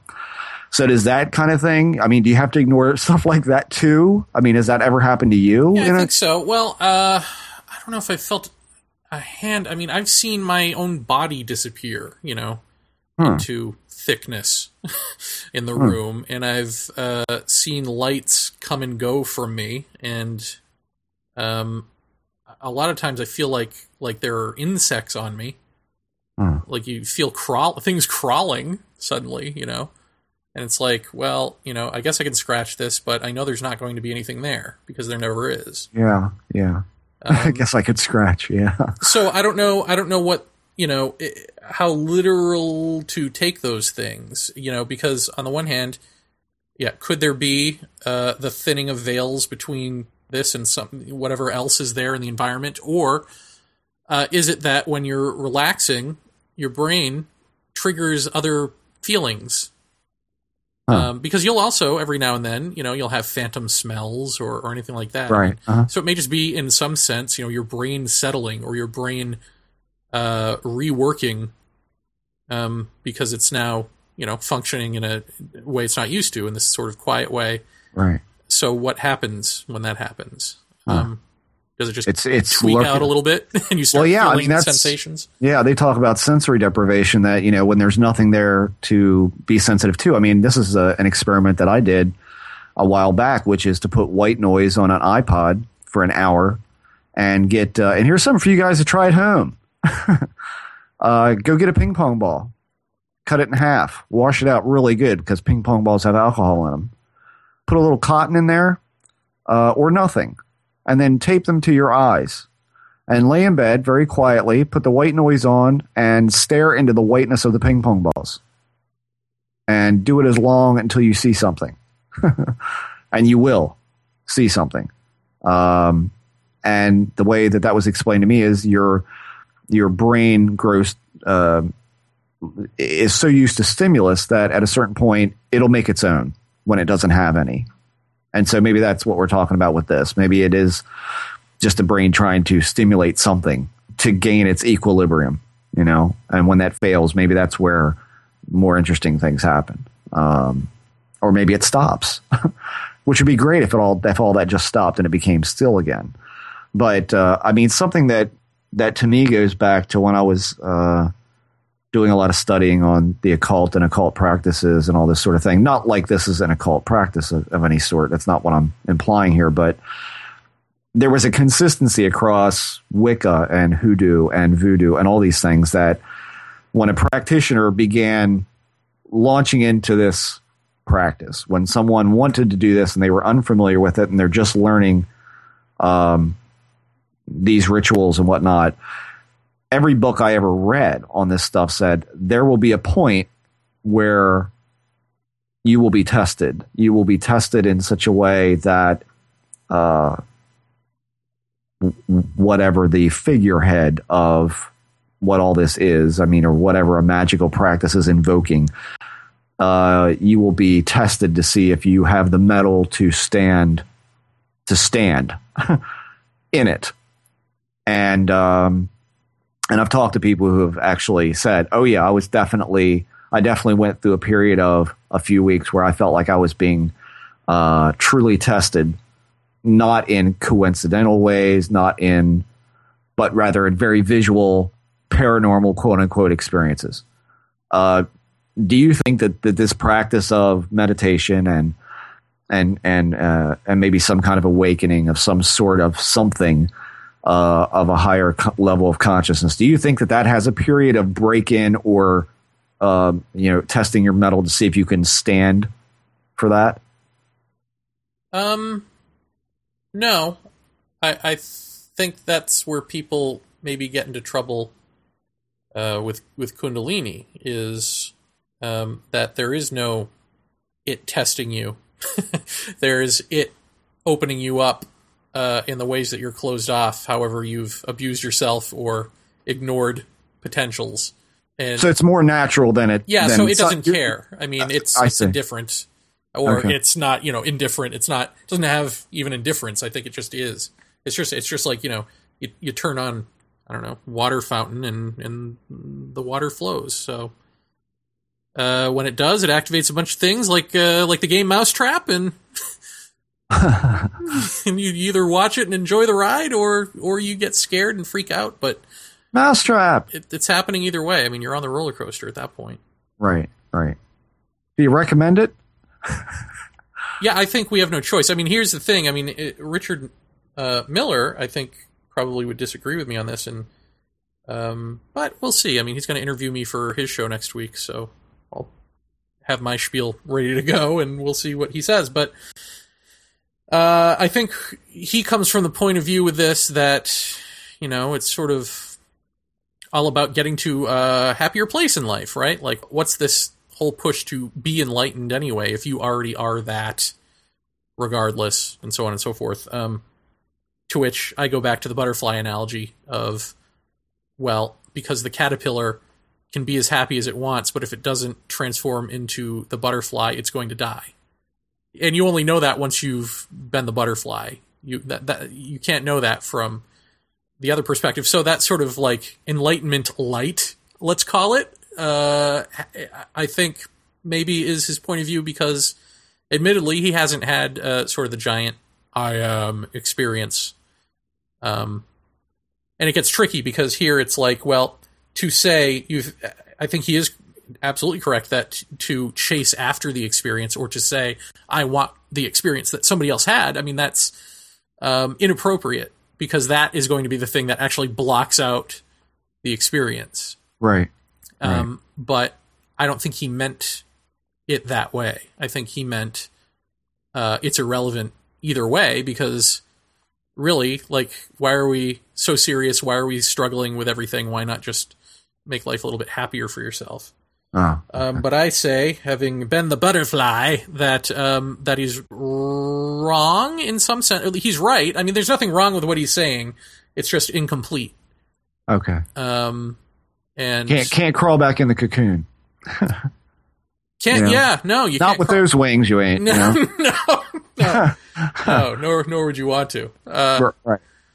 uh, but I almost am tempted to say that these guru types, you know, they sell you on flight. They don't sell you on you've got to do this or die, or or the species goes extinct eventually. You know, Right. Like, they don't sell you on that because who that's a, who wants that? So they sell That's you not good on, marketing. Yeah, yeah, they sell you on let you know here are these wings and uh, Right. look how much fun this can be. Right. Um, and I think that you know maybe they do that because, or some of them do it because they're frauds, probably, but some of them do it probably because they understand that most people are not going to do that, and so why not give people this relative set of truths and this thing to better their lives so that we're not clubbing each other and going to war all the time since we're not going to uh, don the wings. Right. Um, I mean, all of it makes sense to me. I just think that we're at a point now where it's like, well, do or die time. And I could be wrong about that. It could very well be that because I've experienced it, it always is going to feel like do or die time to me Mm. Uh huh. Because it's now that sense of responsibility. Uh, maybe, again, maybe that's my own. I don't know. Huh. Um, we'll find out. it sure doesn't feel Yeah. that way. Yeah. Well. but how would I Uh, know? How would I know any different? So. Right. Yeah. Yeah. Well, I mean, you're you're you're a singular individual talking about your own perspective, and there's nothing that you know. There's nothing wrong with that. I mean, there's nothing wrong with the way you feel about that. Um, But I, I do don't think, think- I do think it's necessary, and I, I don't know, you know, if we all die anyway, you know, physically we all die anyway. Does it matter? Well, I think, yeah. And then to articulate why is to then create religion. You know what I mean? right. Like that gets tricky. Then it's like, well, I can give you my thoughts on why, you know, what happens when you physically die and why it's important. Um, either way, uh, but I mean, why? Why would I do? Like, I won't because it doesn't matter. You know what I mean? Like that. Then that becomes the thing. Then that becomes like the goal, or the thing that you say is complete bullshit. And either of those reactions are are still not appropriate. You know what I mean? They're not going to get Right. us anywhere. So Well, let me ask you this. I mean, obviously, you didn't always have this. This is not, you know, in, in your life. Let's just say in, in the course of your entire life from birth, this is a rather or fairly recent development. Um, this this awakening for you. So, if this is something that you believe we all have to not strive for, but we all have to somehow get the wings, um, because striving for it won't work. Right? Right? Correct. Am I right? I got it. See? you in a Twinkie. Yeah. Um, so if, if that's the case, um, then I would ask you, as someone who, um, you know, got the flight badge, um, what has it, what has it done for you? In other words, if uh, if if you feel this level in yourself and you feel like this is something that the world could benefit from, how has it benefited you on the micro level? Uh, well, I mean, again, I I know more. How about that? And um, and I feel more. But. Ultimately, what I know and feel are what's possible. Um, when I stop doing what I'm doing. Okay. But ultimately, I came back. Yeah, Jesus Christ, I came back. What what the fuck am I? I mean, ultimately, I decided to, you know, not be whatever, to to be this, to be me. Gotta be me. Right. Uh, and so the repercussion, as as we discussed last week, the repercussion is that ultimately, Uh, not a lot of benefit because I'm not. I'm a hypocrite. I'm not doing what I'm saying uh, we should all be doing because the rub is.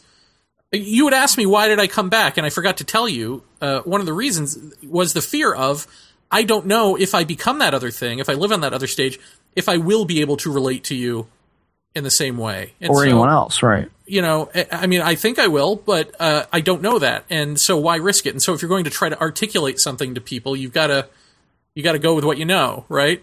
Right. Uh, so ultimately, no, I've I've screwed myself here uh, Hmm. until such time as I unscrew myself, and uh, and then uh, and then I'll let you know, and then I'll let you know what the benefits are. Well, I mean, then, I- the benefit is like I know shit that you can only guess at. Like, is that a benefit? I don't know Right.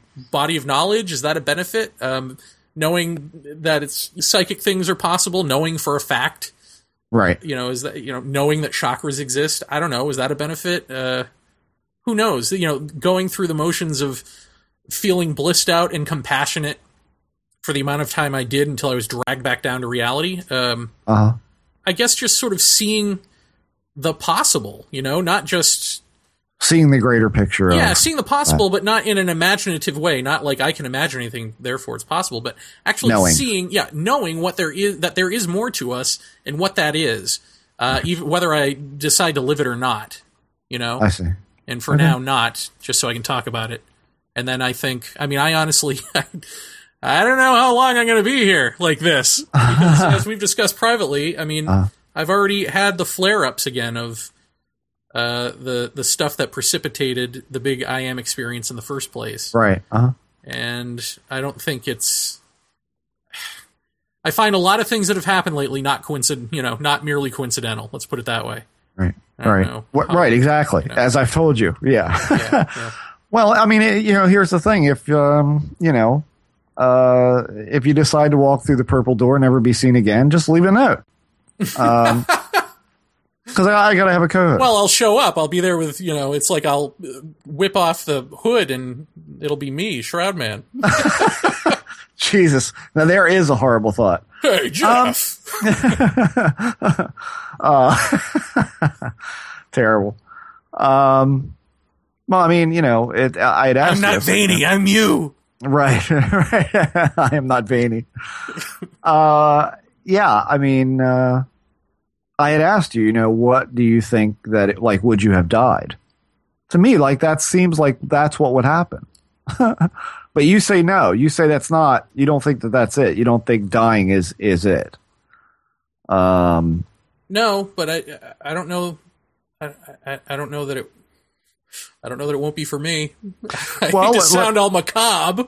Well, well, well. Here's the so. thing. I don't think it is. Ultimately, I don't know that I'll need.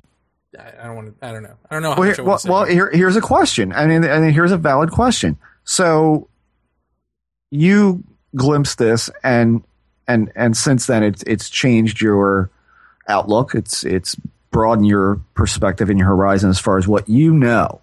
You know, um, but you, like you said, you decided to unscrew yourself from that, and and since then, I, I mean, just listening to all of the things that you've talked about, both public and private, you know, it sounds like you definitely keep your your toe in the pool uh, to a certain degree, and it doesn't sound like you could keep your toe out of it. Um, for, from from my mind here. Um, so at that point, has there been any figure in the study of this stuff uh, who has not come back from that and has drastically changed or has I don't know, acquired some um, unimaginable thing. I mean, I don't know that I've ever heard anyone do that. Um, other than if you tell me somebody like Buddha or Jesus Christ or, you know, pick a deity, pick a, Yeah, well, Yeah. I mean, you hear about. I, I don't know. I mean, I don't know how much of this is nonsense or not, but you hear about, for instance, Himalayan masters who are you know thousands of years old, and every now and then they come out of the hills and appear to people, and they look like Right. they've not aged, and that sort Right. of thing. I mean, I don't. I don't know if any of that's true. If it is, I guess that would be an example. If Whitley Strieber really did meet a guy, you know, in his hotel room that he calls the master of the key, Mhm. uh, I, I would think that that would be an example. okay. Um, You know, Huh. I wouldn't be surprised even if uh, Shroud Man and, and those sorts of people are an example. I don't know. I mean, I, you know, how can I know? I can't know until it happens. You know. Huh. As Terrence said, if you're going to be the old man on the mountain, then go be it. See how you like it. you know. Um, Well, I mean, I don't think you need to be that. See, once again, this is the beauty of uh, Jiddu Krishnamurti, and it was if Jesus was real, it's the beauty of Jesus, and if Buddha was real, it's the beauty of Buddha. Uh, is coming back and saying, ultimately, I'm human, and so are you. Right. Uh, and that's what this is. You know, this is this is so that we can um, be more whole. But being more whole doesn't mean that you physically dissolve. It means that that you're balanced um, perfectly between form and formlessness. Uh-huh. You know, formless awareness and form. And uh, you know what? I guess sort of the driving force of what I'm saying is that you've got this this form called the brain that projects its own sense of formless awareness called the self. Uh-huh. Um, but that's a projection of form, so it's redundancy. And so when the brain stops projecting and the movie stops, this other light enters the projector and projects a you know a universal form, let's say, from its own sense of formlessness. Um, and that's you know that's the dichotomy. If- uh, You know, I shouldn't even say that. That's not the right word. But between nothingness and thingness, formlessness, which is intelligence, inhabiting its own forms, which is us. In all things, I mean, it inhabits all things, but humans, for whatever reason, have the ability to uh, manifest the self awareness of that formless intelligence in the way that other animals and rocks and chairs and shit uh, can't do. You know, so it's that peculiar self awareness of formlessness, uh, which is the so called merging with Godhead, you know, which is what Jesus would have established, or Krishnamurti, or Buddha, or any of those guys. so, uh, can I take it that the first Matrix movie meant an awful lot to you? I didn't like the Matrix movie, funny enough. Uh, See, because that I hear what you're saying, and it's like that's fucking Neo. you know, that's that's you are the one, you are this, you are that, and him going, no, no, no, that's not it, that's not it, and yet the only way that he actually becomes that is to realize none of it's real and to have this epiphany. Yeah. you know and in the end to have this you know. Mm-hmm. epiphany of being killed you know and then realizing wait a minute i'm not dead because that's not real anyway those weren't real bullets that's not really here and so i can stand up and i can lay waste to the planet if i want to um, I think it's interesting that you know Ken Wilber and Cornel West uh, did the commentary tracks for all the, the Matrix movies for the, the big special edition. So you know, probably there's something to that. I guess I didn't particularly care for the movie as a movie, so I didn't pay attention to the spiritual shenanigans as much. But you know, probably you're right. You know, yeah yeah. I mean I, my favorite line in the movie is you know him sitting on the sitting on the on the floor with what they call the potentials you know and the little uh little i guess he's like a a, little indian kid or hindu kid uh you know is sitting there with a pile of spoons in front of him all bent up and he says something like you know you, it's it's yourself that bends and that leads me to the you know everything is one. You're not bending the spoon. The spoon's you you know until you realize there is no spoon you know and this all sounds like stuff that you've talked about and and for me even you know looking at the looking at my chest of drawers and my end table going i am the end table i am the chest of drawers as stupid ass as that sounds you know that was at that moment in time that was absolutely true Yeah. Well, think of it this way. It's like um, you have a glove, and the glove is everything. the glove is your chest of drawers. The glove is you, you, the organism. The glove is your bed, is your wife, is your son, is the person down the street. The glove is everything. And the hand that's inside the glove uh, is invisible, is a formless consciousness. And so that formless consciousness is taking the form of a glove and is Right. is moving in the glove now different aspects of the glove do different things um, one aspect of the glove is you and your neighbor and your wife and your kid and those are all self-aware um, so when when you all die inwardly or however you want to put that you know Uh-huh. rest um, then the self-awareness of the invisible hand shines through you and Hmm. becomes your action um, Okay. and you still exist as a flavor, but uh, you're, you're a flavor in a larger recipe. You get recontextualized into this larger self, if you want to call it that. Right. Um, Huh. And I think that's ultimately where we're either headed or not. Now, interestingly, going back to the Master of the Key, I think it was in that book that that man said um, that if we go extinct, the problem is then there's no more human form for the human souls to come back into. So you're a ghost planet. So what do you do? You know what I mean? And that to me actually makes sense. I mean, uh, I don't know that that's true. That kind of makes sense. I mean, if there is such a thing as uh, reincarnation or uh, some sort of temporary way station and called heaven or something, and and ultimately you have to sort of keep coming back until you get it right. God, I hope not. Yeah, what happens? we, I know, me too. But what happens when the organism is gone? Mm. Do you have to wait till cockroaches evolve? I mean, what do you do? Mm.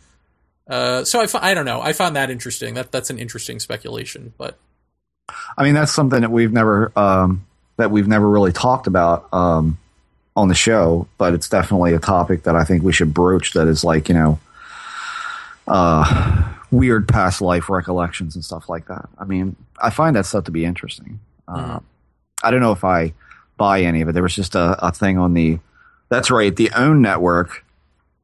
All hail Oprah. Um, uh, and I think it was on the. Uh, the the man and woman who go around. She's a skeptic. He's the believer in miracles, and it's called Miracle Detectives. I haven't seen it on in a while, so I'm hoping it's not been canceled because it actually was pretty pretty interesting at, at some episodes. But they actually um, met a a young boy who was in his earlier years as a, a toddler was literally recalling uh, being a World War II pilot in in a in an airplane that gets shot down by airplanes that he said had a red circle on them. The sun, it looked like a sun, and I mean all of this stuff. And he named his the ship he was on, and and uh, uh, other things that I mean you just you're not picking up just off of popular media, and um, uh, and I, I thought that was really f- pretty fascinating stuff, and uh, um, I don't know that they really accurately explained away his his recollections of that kind of thing. But do you do you have any um, or has anything has there ever been a reoccurring thematic of a visual um, to you that that you you've had like your your whole life or most of it that you can remember that just doesn't seem to fit into any memory that you've ever had or any movie you've ever seen or anything like that like do you have anything like that or or or should I should ask have you had any before the kundalini thing and now have you had any since that like uh, like a past life memory you talking about? or any kind of memory that just doesn't seem to make any sense as far as I mean, besides the the the, the clairvoyant audio stuff that you had. I mean, I don't know if that would really count or whether that's really what that is, but yeah, like a uh, like a memory that you you literally feel, you see, texture, color, atmosphere, smells, the whole bit, and but yet this is not something that you've ever been, a place you've never been, a thing you've never experienced, people you don't know. Anything like that? Just as uh, you know, like I said, when I was going through the sort of remote viewing phase or psychic visual phase, whatever, of seeing uh, environments like that, but nothing.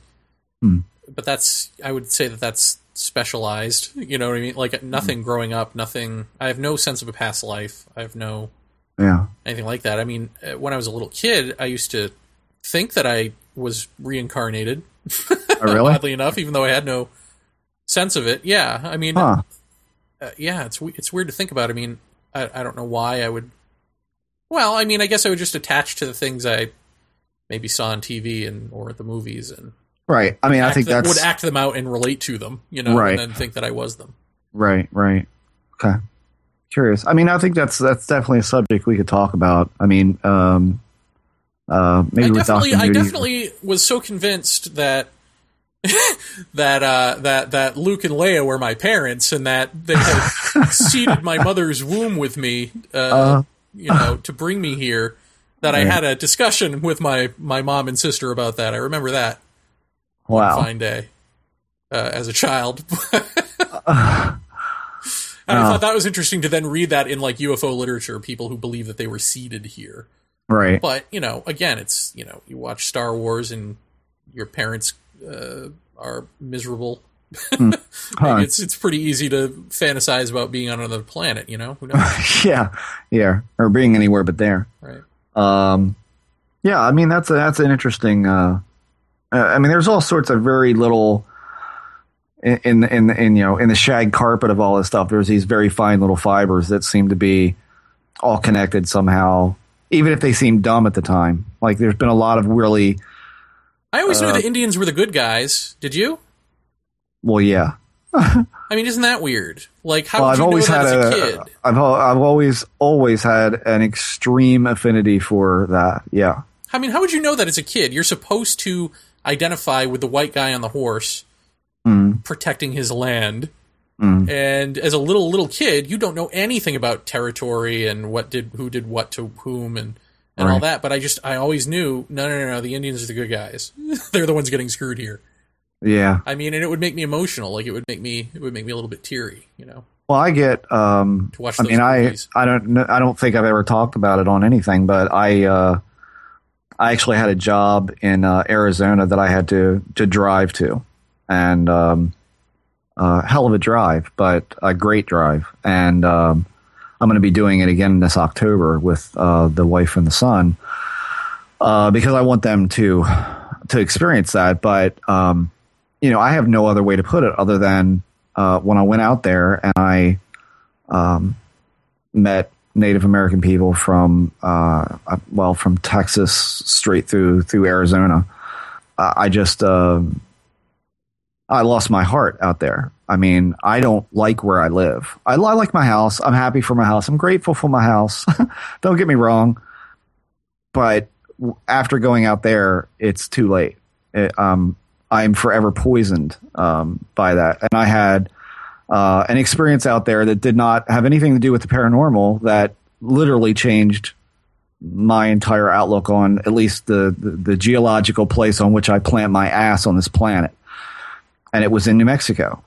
Um, uh, there was a, we were uh, staying in Motel Sixes literally across the country because we were doing, it was a work job. So, no fancy hotels. Motel Six, pull in, go to bed, turn in about nine, get up at seven, and drive till seven at night, and then turn in again. And we did that for three days until we got um, to Phoenix, and um, we got to um, we got to New Mexico, and the the Motel Six was on this vista that was, um, well, was fairly dark when I got there, but there was a good moon out, and so you could see just how vast this area was, and it was unbelievably beautiful. And I went out. Um, my friend Joe had fallen asleep, and I went out um, of the hotel, and I went down to the ice machine, got a bucket of ice, and I heard, um, I heard coyotes. I mean, I, like, and it was like, um, it was like a western movie. it was like, is that a sound effect that they're just playing over the loudspeakers because that's really neat?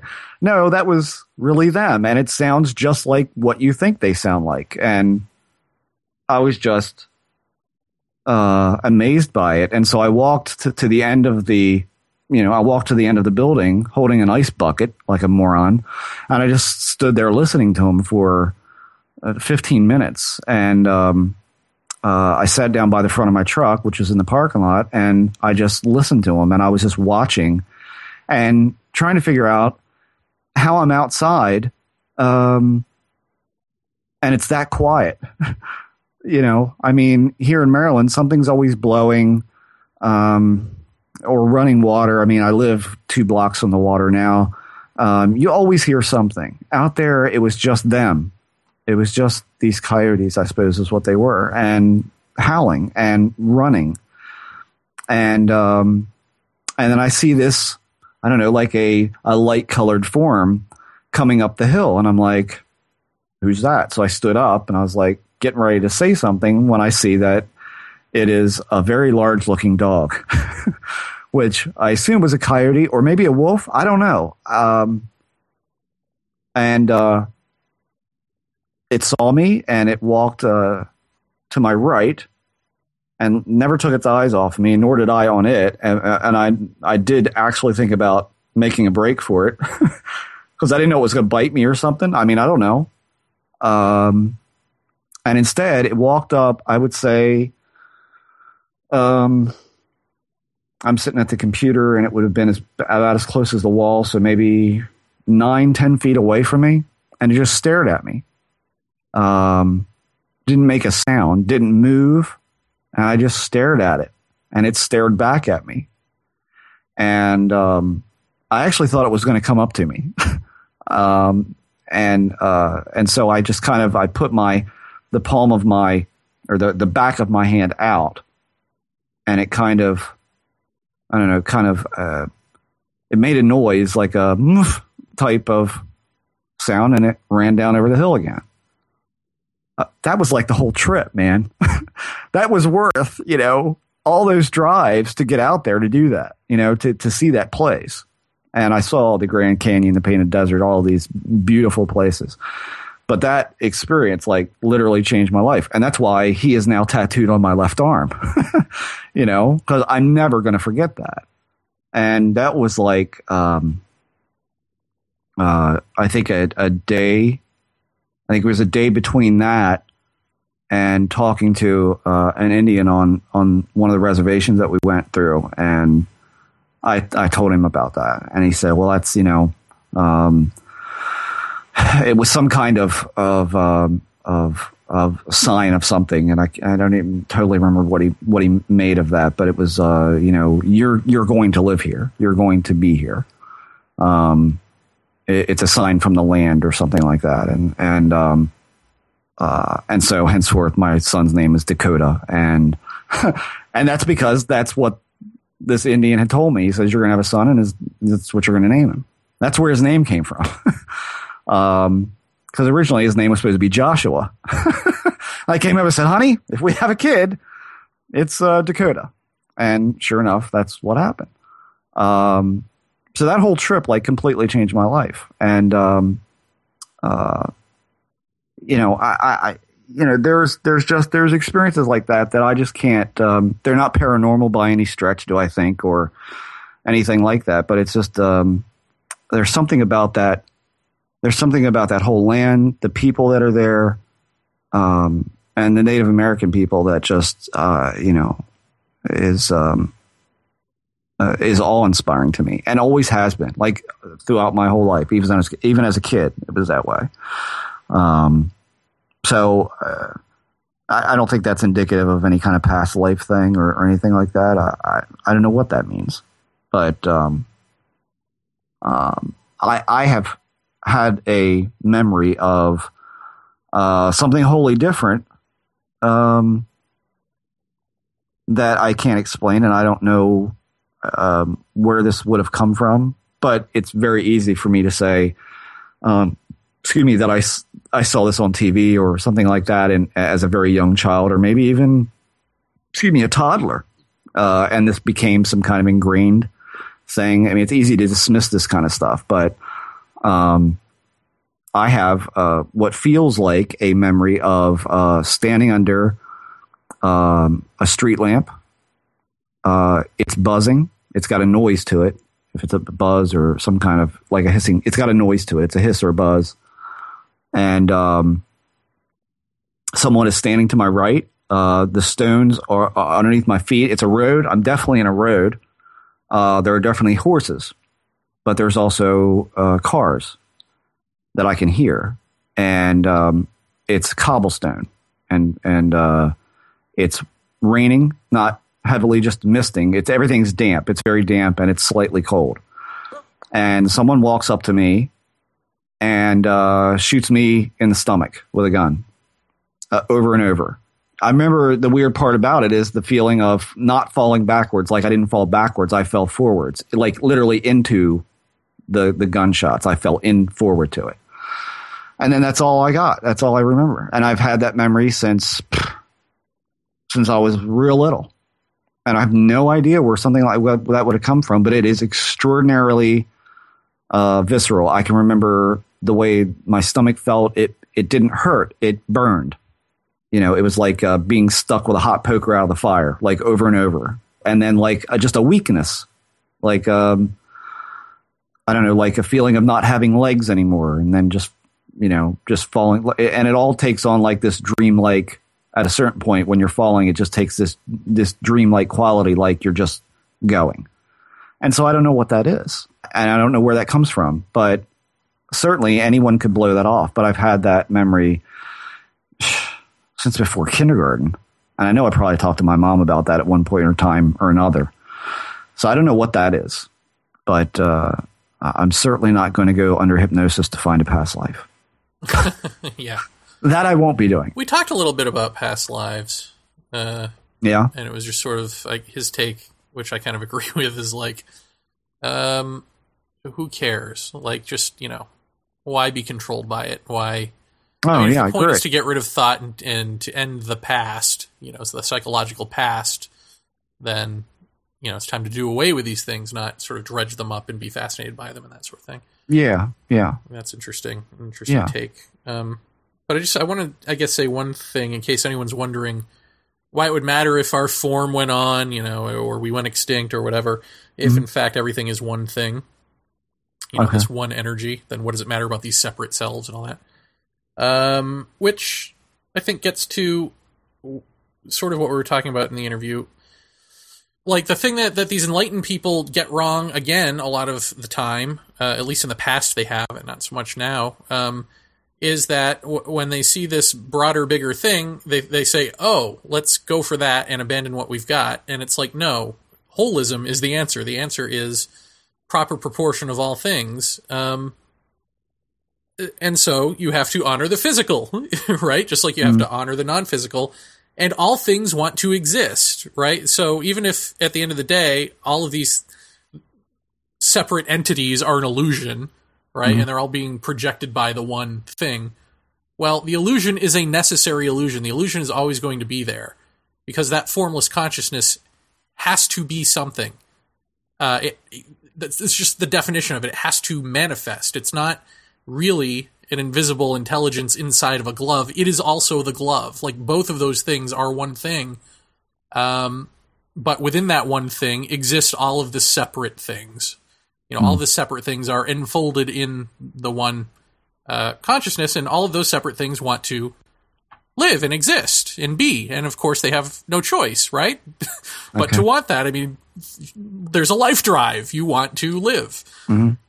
And so, getting back to our conversation, you know, Rich Miller conversation, um, there is nothing wrong with just wanting to be happy and just wanting to be uh, a whole self, you know, a whole ego self, At peace. Mhm. a piece, a whole, yeah, a whole shard uh, that lives a fulfilling life. But the problem is, again, if you live in denial of the fact that no, no, no, no, actually, there is something that transcends and includes that, then there ain't going to be no species left to enjoy being a self, um, because it doesn't work that way. And as proof, it's not working that way. You know, you can only have that sort of happiness for a little while, and then things get miserable, and it's you know back and forth on the pendulum we swing.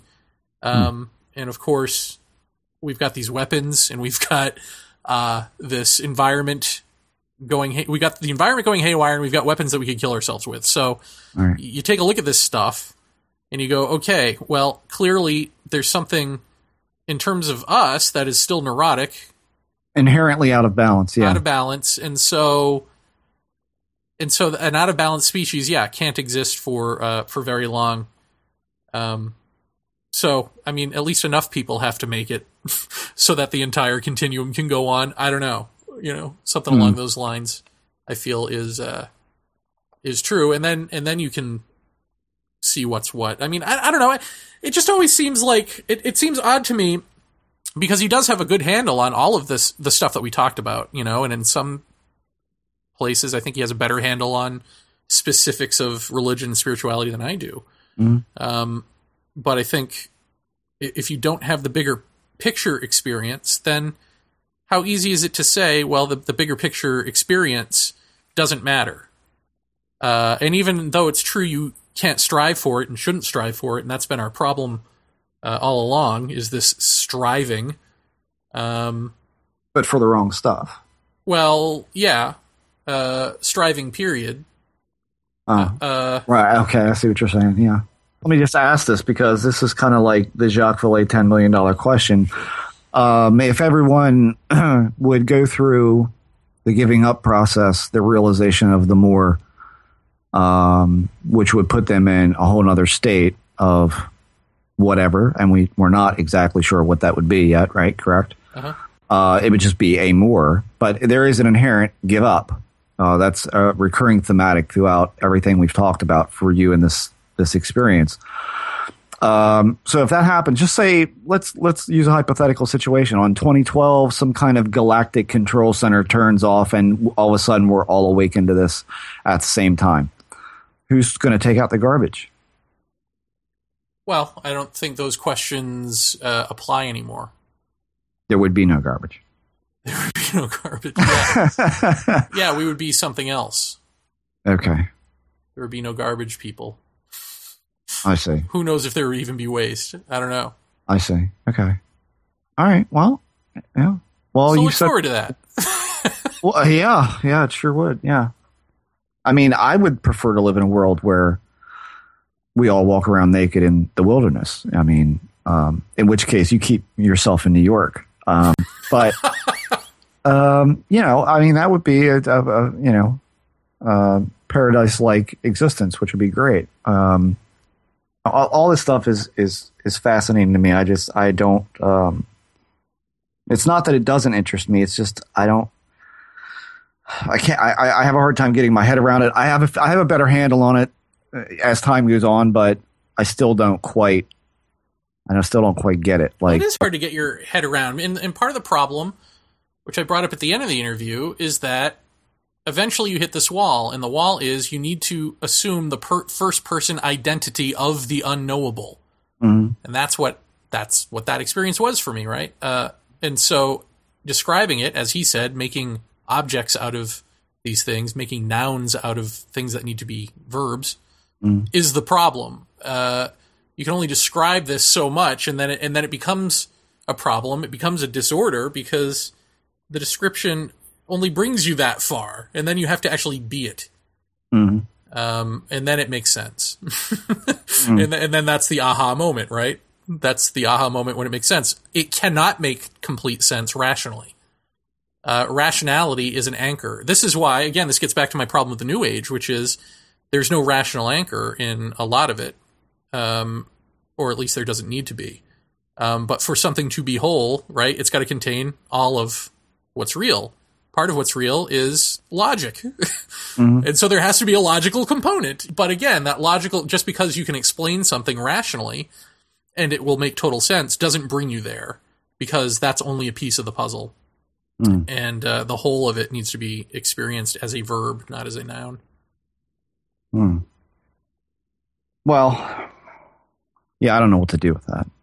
Um, uh, well, I'll, I'll tell you. You want my honest? Here's my honest thing, and, and certainly uh, don't mean to offend you or anyone else by saying this who's, who's had this experience because I think it's great. I think it's interesting. But my problem is, is that I would look at this and go, okay, um, I will let go. I will, I will not try to have this experience, but I will realize certain things and I will try to, to have this experience or I will just give up. Put it that way. I will just give up.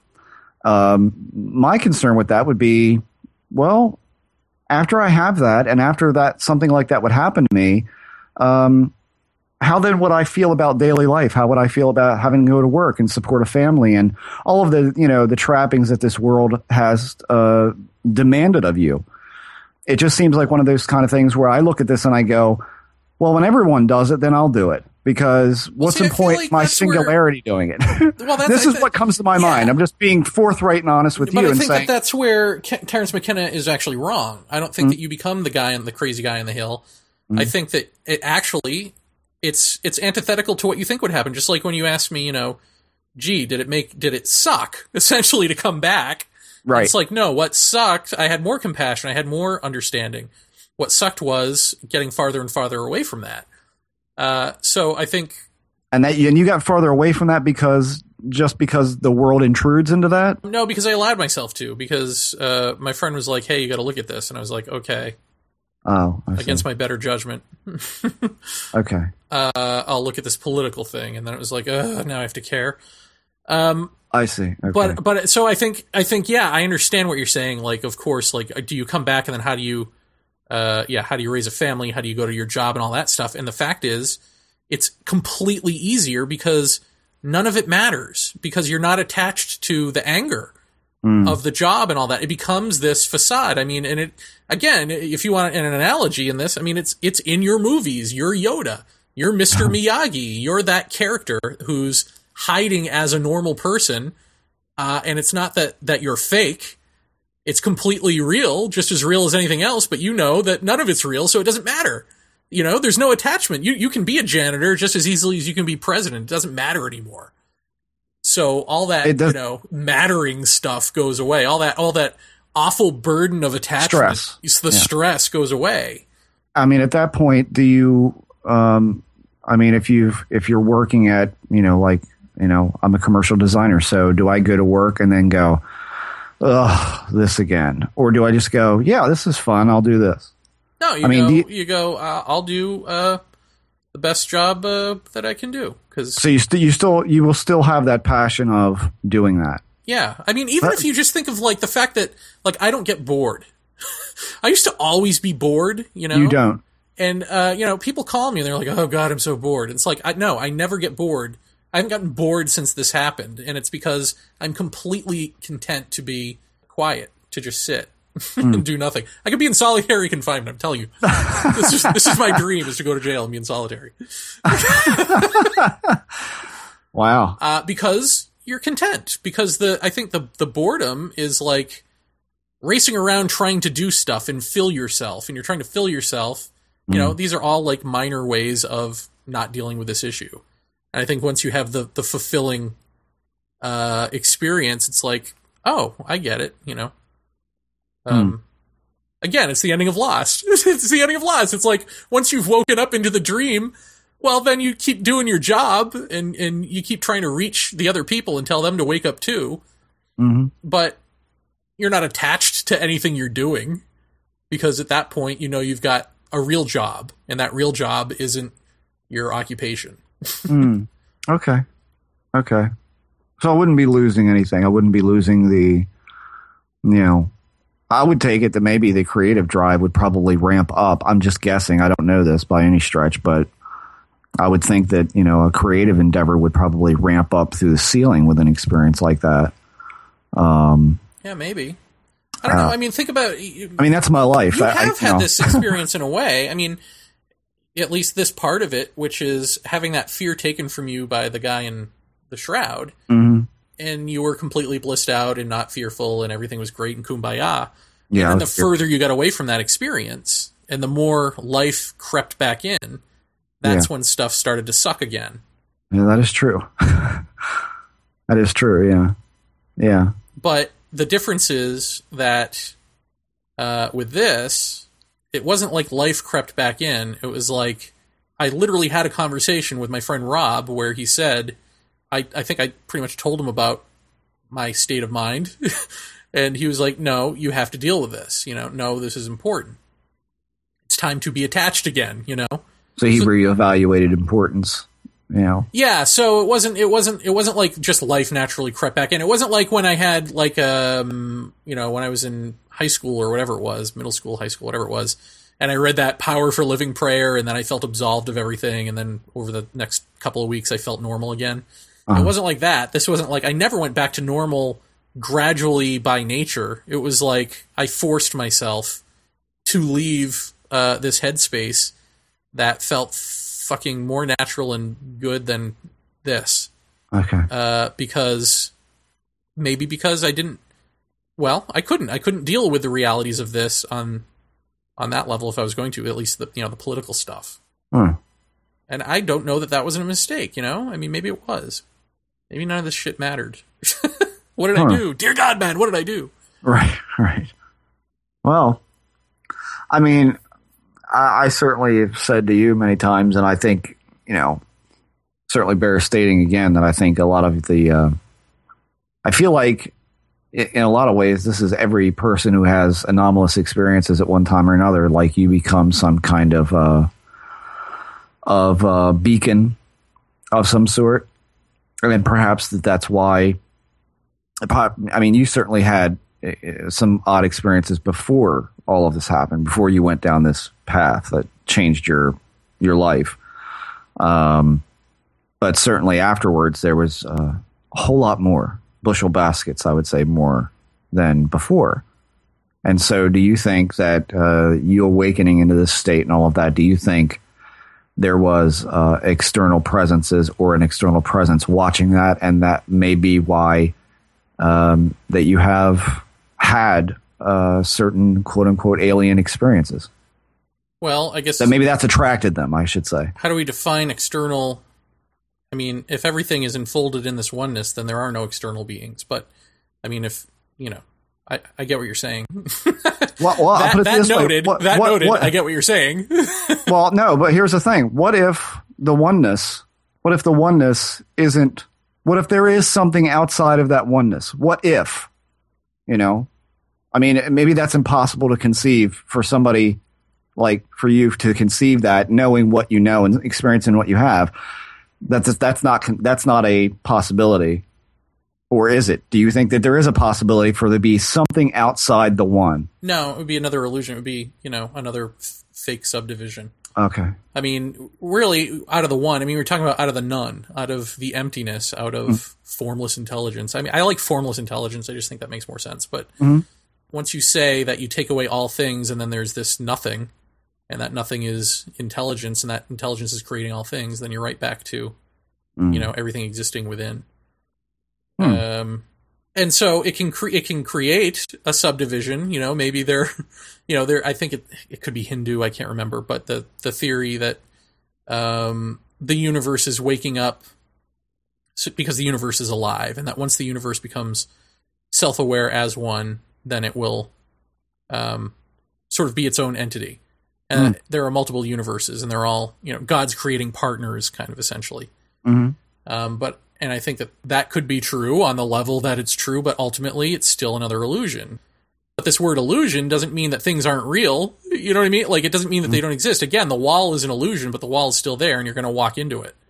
All right. Um, so the illusion is a necessary illusion. It has to. There is no other. No, there is no choice. I mean, if you're asking, is there a choice? Um, no. I don't think there is a choice for something outside of that definition. Uh, I think all choice exists in that definition. I think um, free will exists through us. I think that's what we are. Hmm. The free will choice to step away from it. Okay. Uh, and the Christians would call that original sin, or the Jude- Ah. the Jews maybe Okay. the Judeo Christians. Um, era, but what do I know? I mean, and then you know you start talking about this forever, and you start, or at least I start to feel like a douche. So, I think I think here endeth my my talk. Yeah.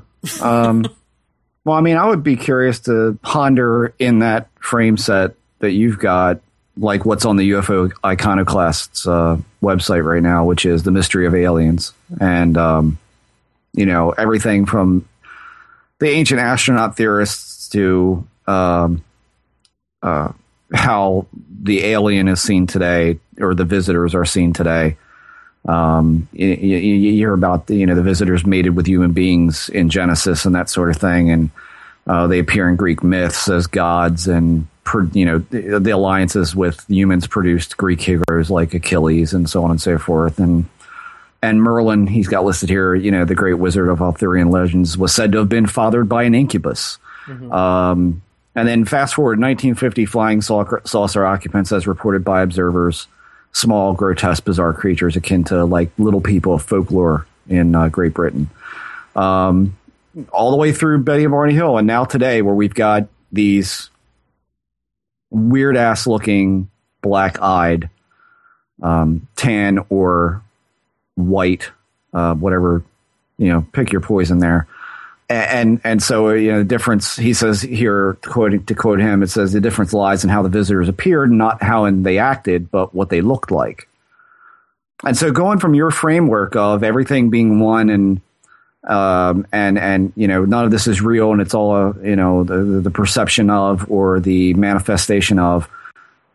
So, in your perspective, from your opinion and your perspective only, I'm not asking you to set anything in stone here, but how would you interpret that visualization of the alien throughout history, and how would that apply to the oneness and all of that? Like, can you make some kind of um, uh, formula for that that that makes sense in that framework that you've got? Um, well, I mean, I didn't. I guess I didn't really answer your your first question, and it's tied to this question, which is, did I feel like there were people there, or something? Do I feel like there's something there? And the answer to that is yes. And so the answer to second question, which is what that, that how do you account for this alien form or this whatever it is form throughout history? Right. Well, I, I don't know. I mean, is it? You don't mean the physical form. I mean, the physical form hasn't been described throughout history, has it? Well, I, I mean, well, essentially the, the the human perception of the alien, of the other. You know, I mean, we've talked about all this before. The the fairies to the, you know, on and on. Right, right. Um, I mean, you know, I- I- in in looking at things being all oneness and and things being connected. Well, this and- is see. This gets into like why I never had the. Ha- I don't have the hang up that you do about saying the word alien um, in terms of another planet. I have the same exact hang up you have in terms of what we perceive as you know people just like us from another you know world. Mhm. Um, and and that sort of trying to create Americans out of them sense. right. Uh, but I, I think that in, in my framework, uh, it doesn't matter what universe you're from. There is the one waking oneself up. I mean, you're waking up to oneness, and so that oneness transcends um, all organisms. and so it doesn't matter which planet an organism is from or which universe an organism is from. Uh, they're all going to wake up to the same thing, and so, um, you know, it could just as easily be uh, aliens at my bedside as it could people, humans. I think at that point, um, I, I don't know. I kind of think there are two separate questions in a way because then the other one is: is there something that's less than that, that is uh, like a, a a species, you know, a crypto terrestrial or a a fairy species or something that lives alongside us that isn't hasn't achieved that Mhm. that is like mating with us at some certain points or fucking with us or, or whatever. Mhm. Uh, I think that that's possible, you Okay. know. Uh, but ultimately, I think um, you know everything has this. Everything that can wake up, everything that has the capacity, the brain capacity or whatever, to wake up to this, uh, you know, oneness sense of self or God sense of self, achieves the same state. Hmm. Uh, so I think ultimately the butterflies um, aren't just human. the butterflies are from all over. Mhm. Hmm. So, do you think that that could uh, tie into Whitley's statement that um, I, I paraphrased and you found so amusing about the dog uh, not being able to look in our eyes because essentially we know something they don't and they sense that and therefore they have to look away? And is that why we look at an alien and have to look away because maybe they are, maybe they have walked through the purple door? Yeah, I think so, and I think that gets right back into I am you. Mhm. I'm not which, I am you. Or you're feeling that this guy is somehow intimately connected to you. I mean, I- in a way, it is. It's like it's both because again, at the butterfly level, you're talking about non-locality. At that point, you're talking about uh, the physical having to be here in this brain, in this body. Um, you can also be everywhere else at the same time.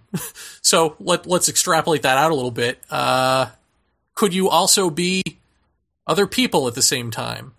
Mm. You know what I mean? Could it just be a bunch of flavors on one tongue? You know, Mm. in a sense. I mean, so that this guy is his own person, but he's also you, and you can't recognize that, but he can.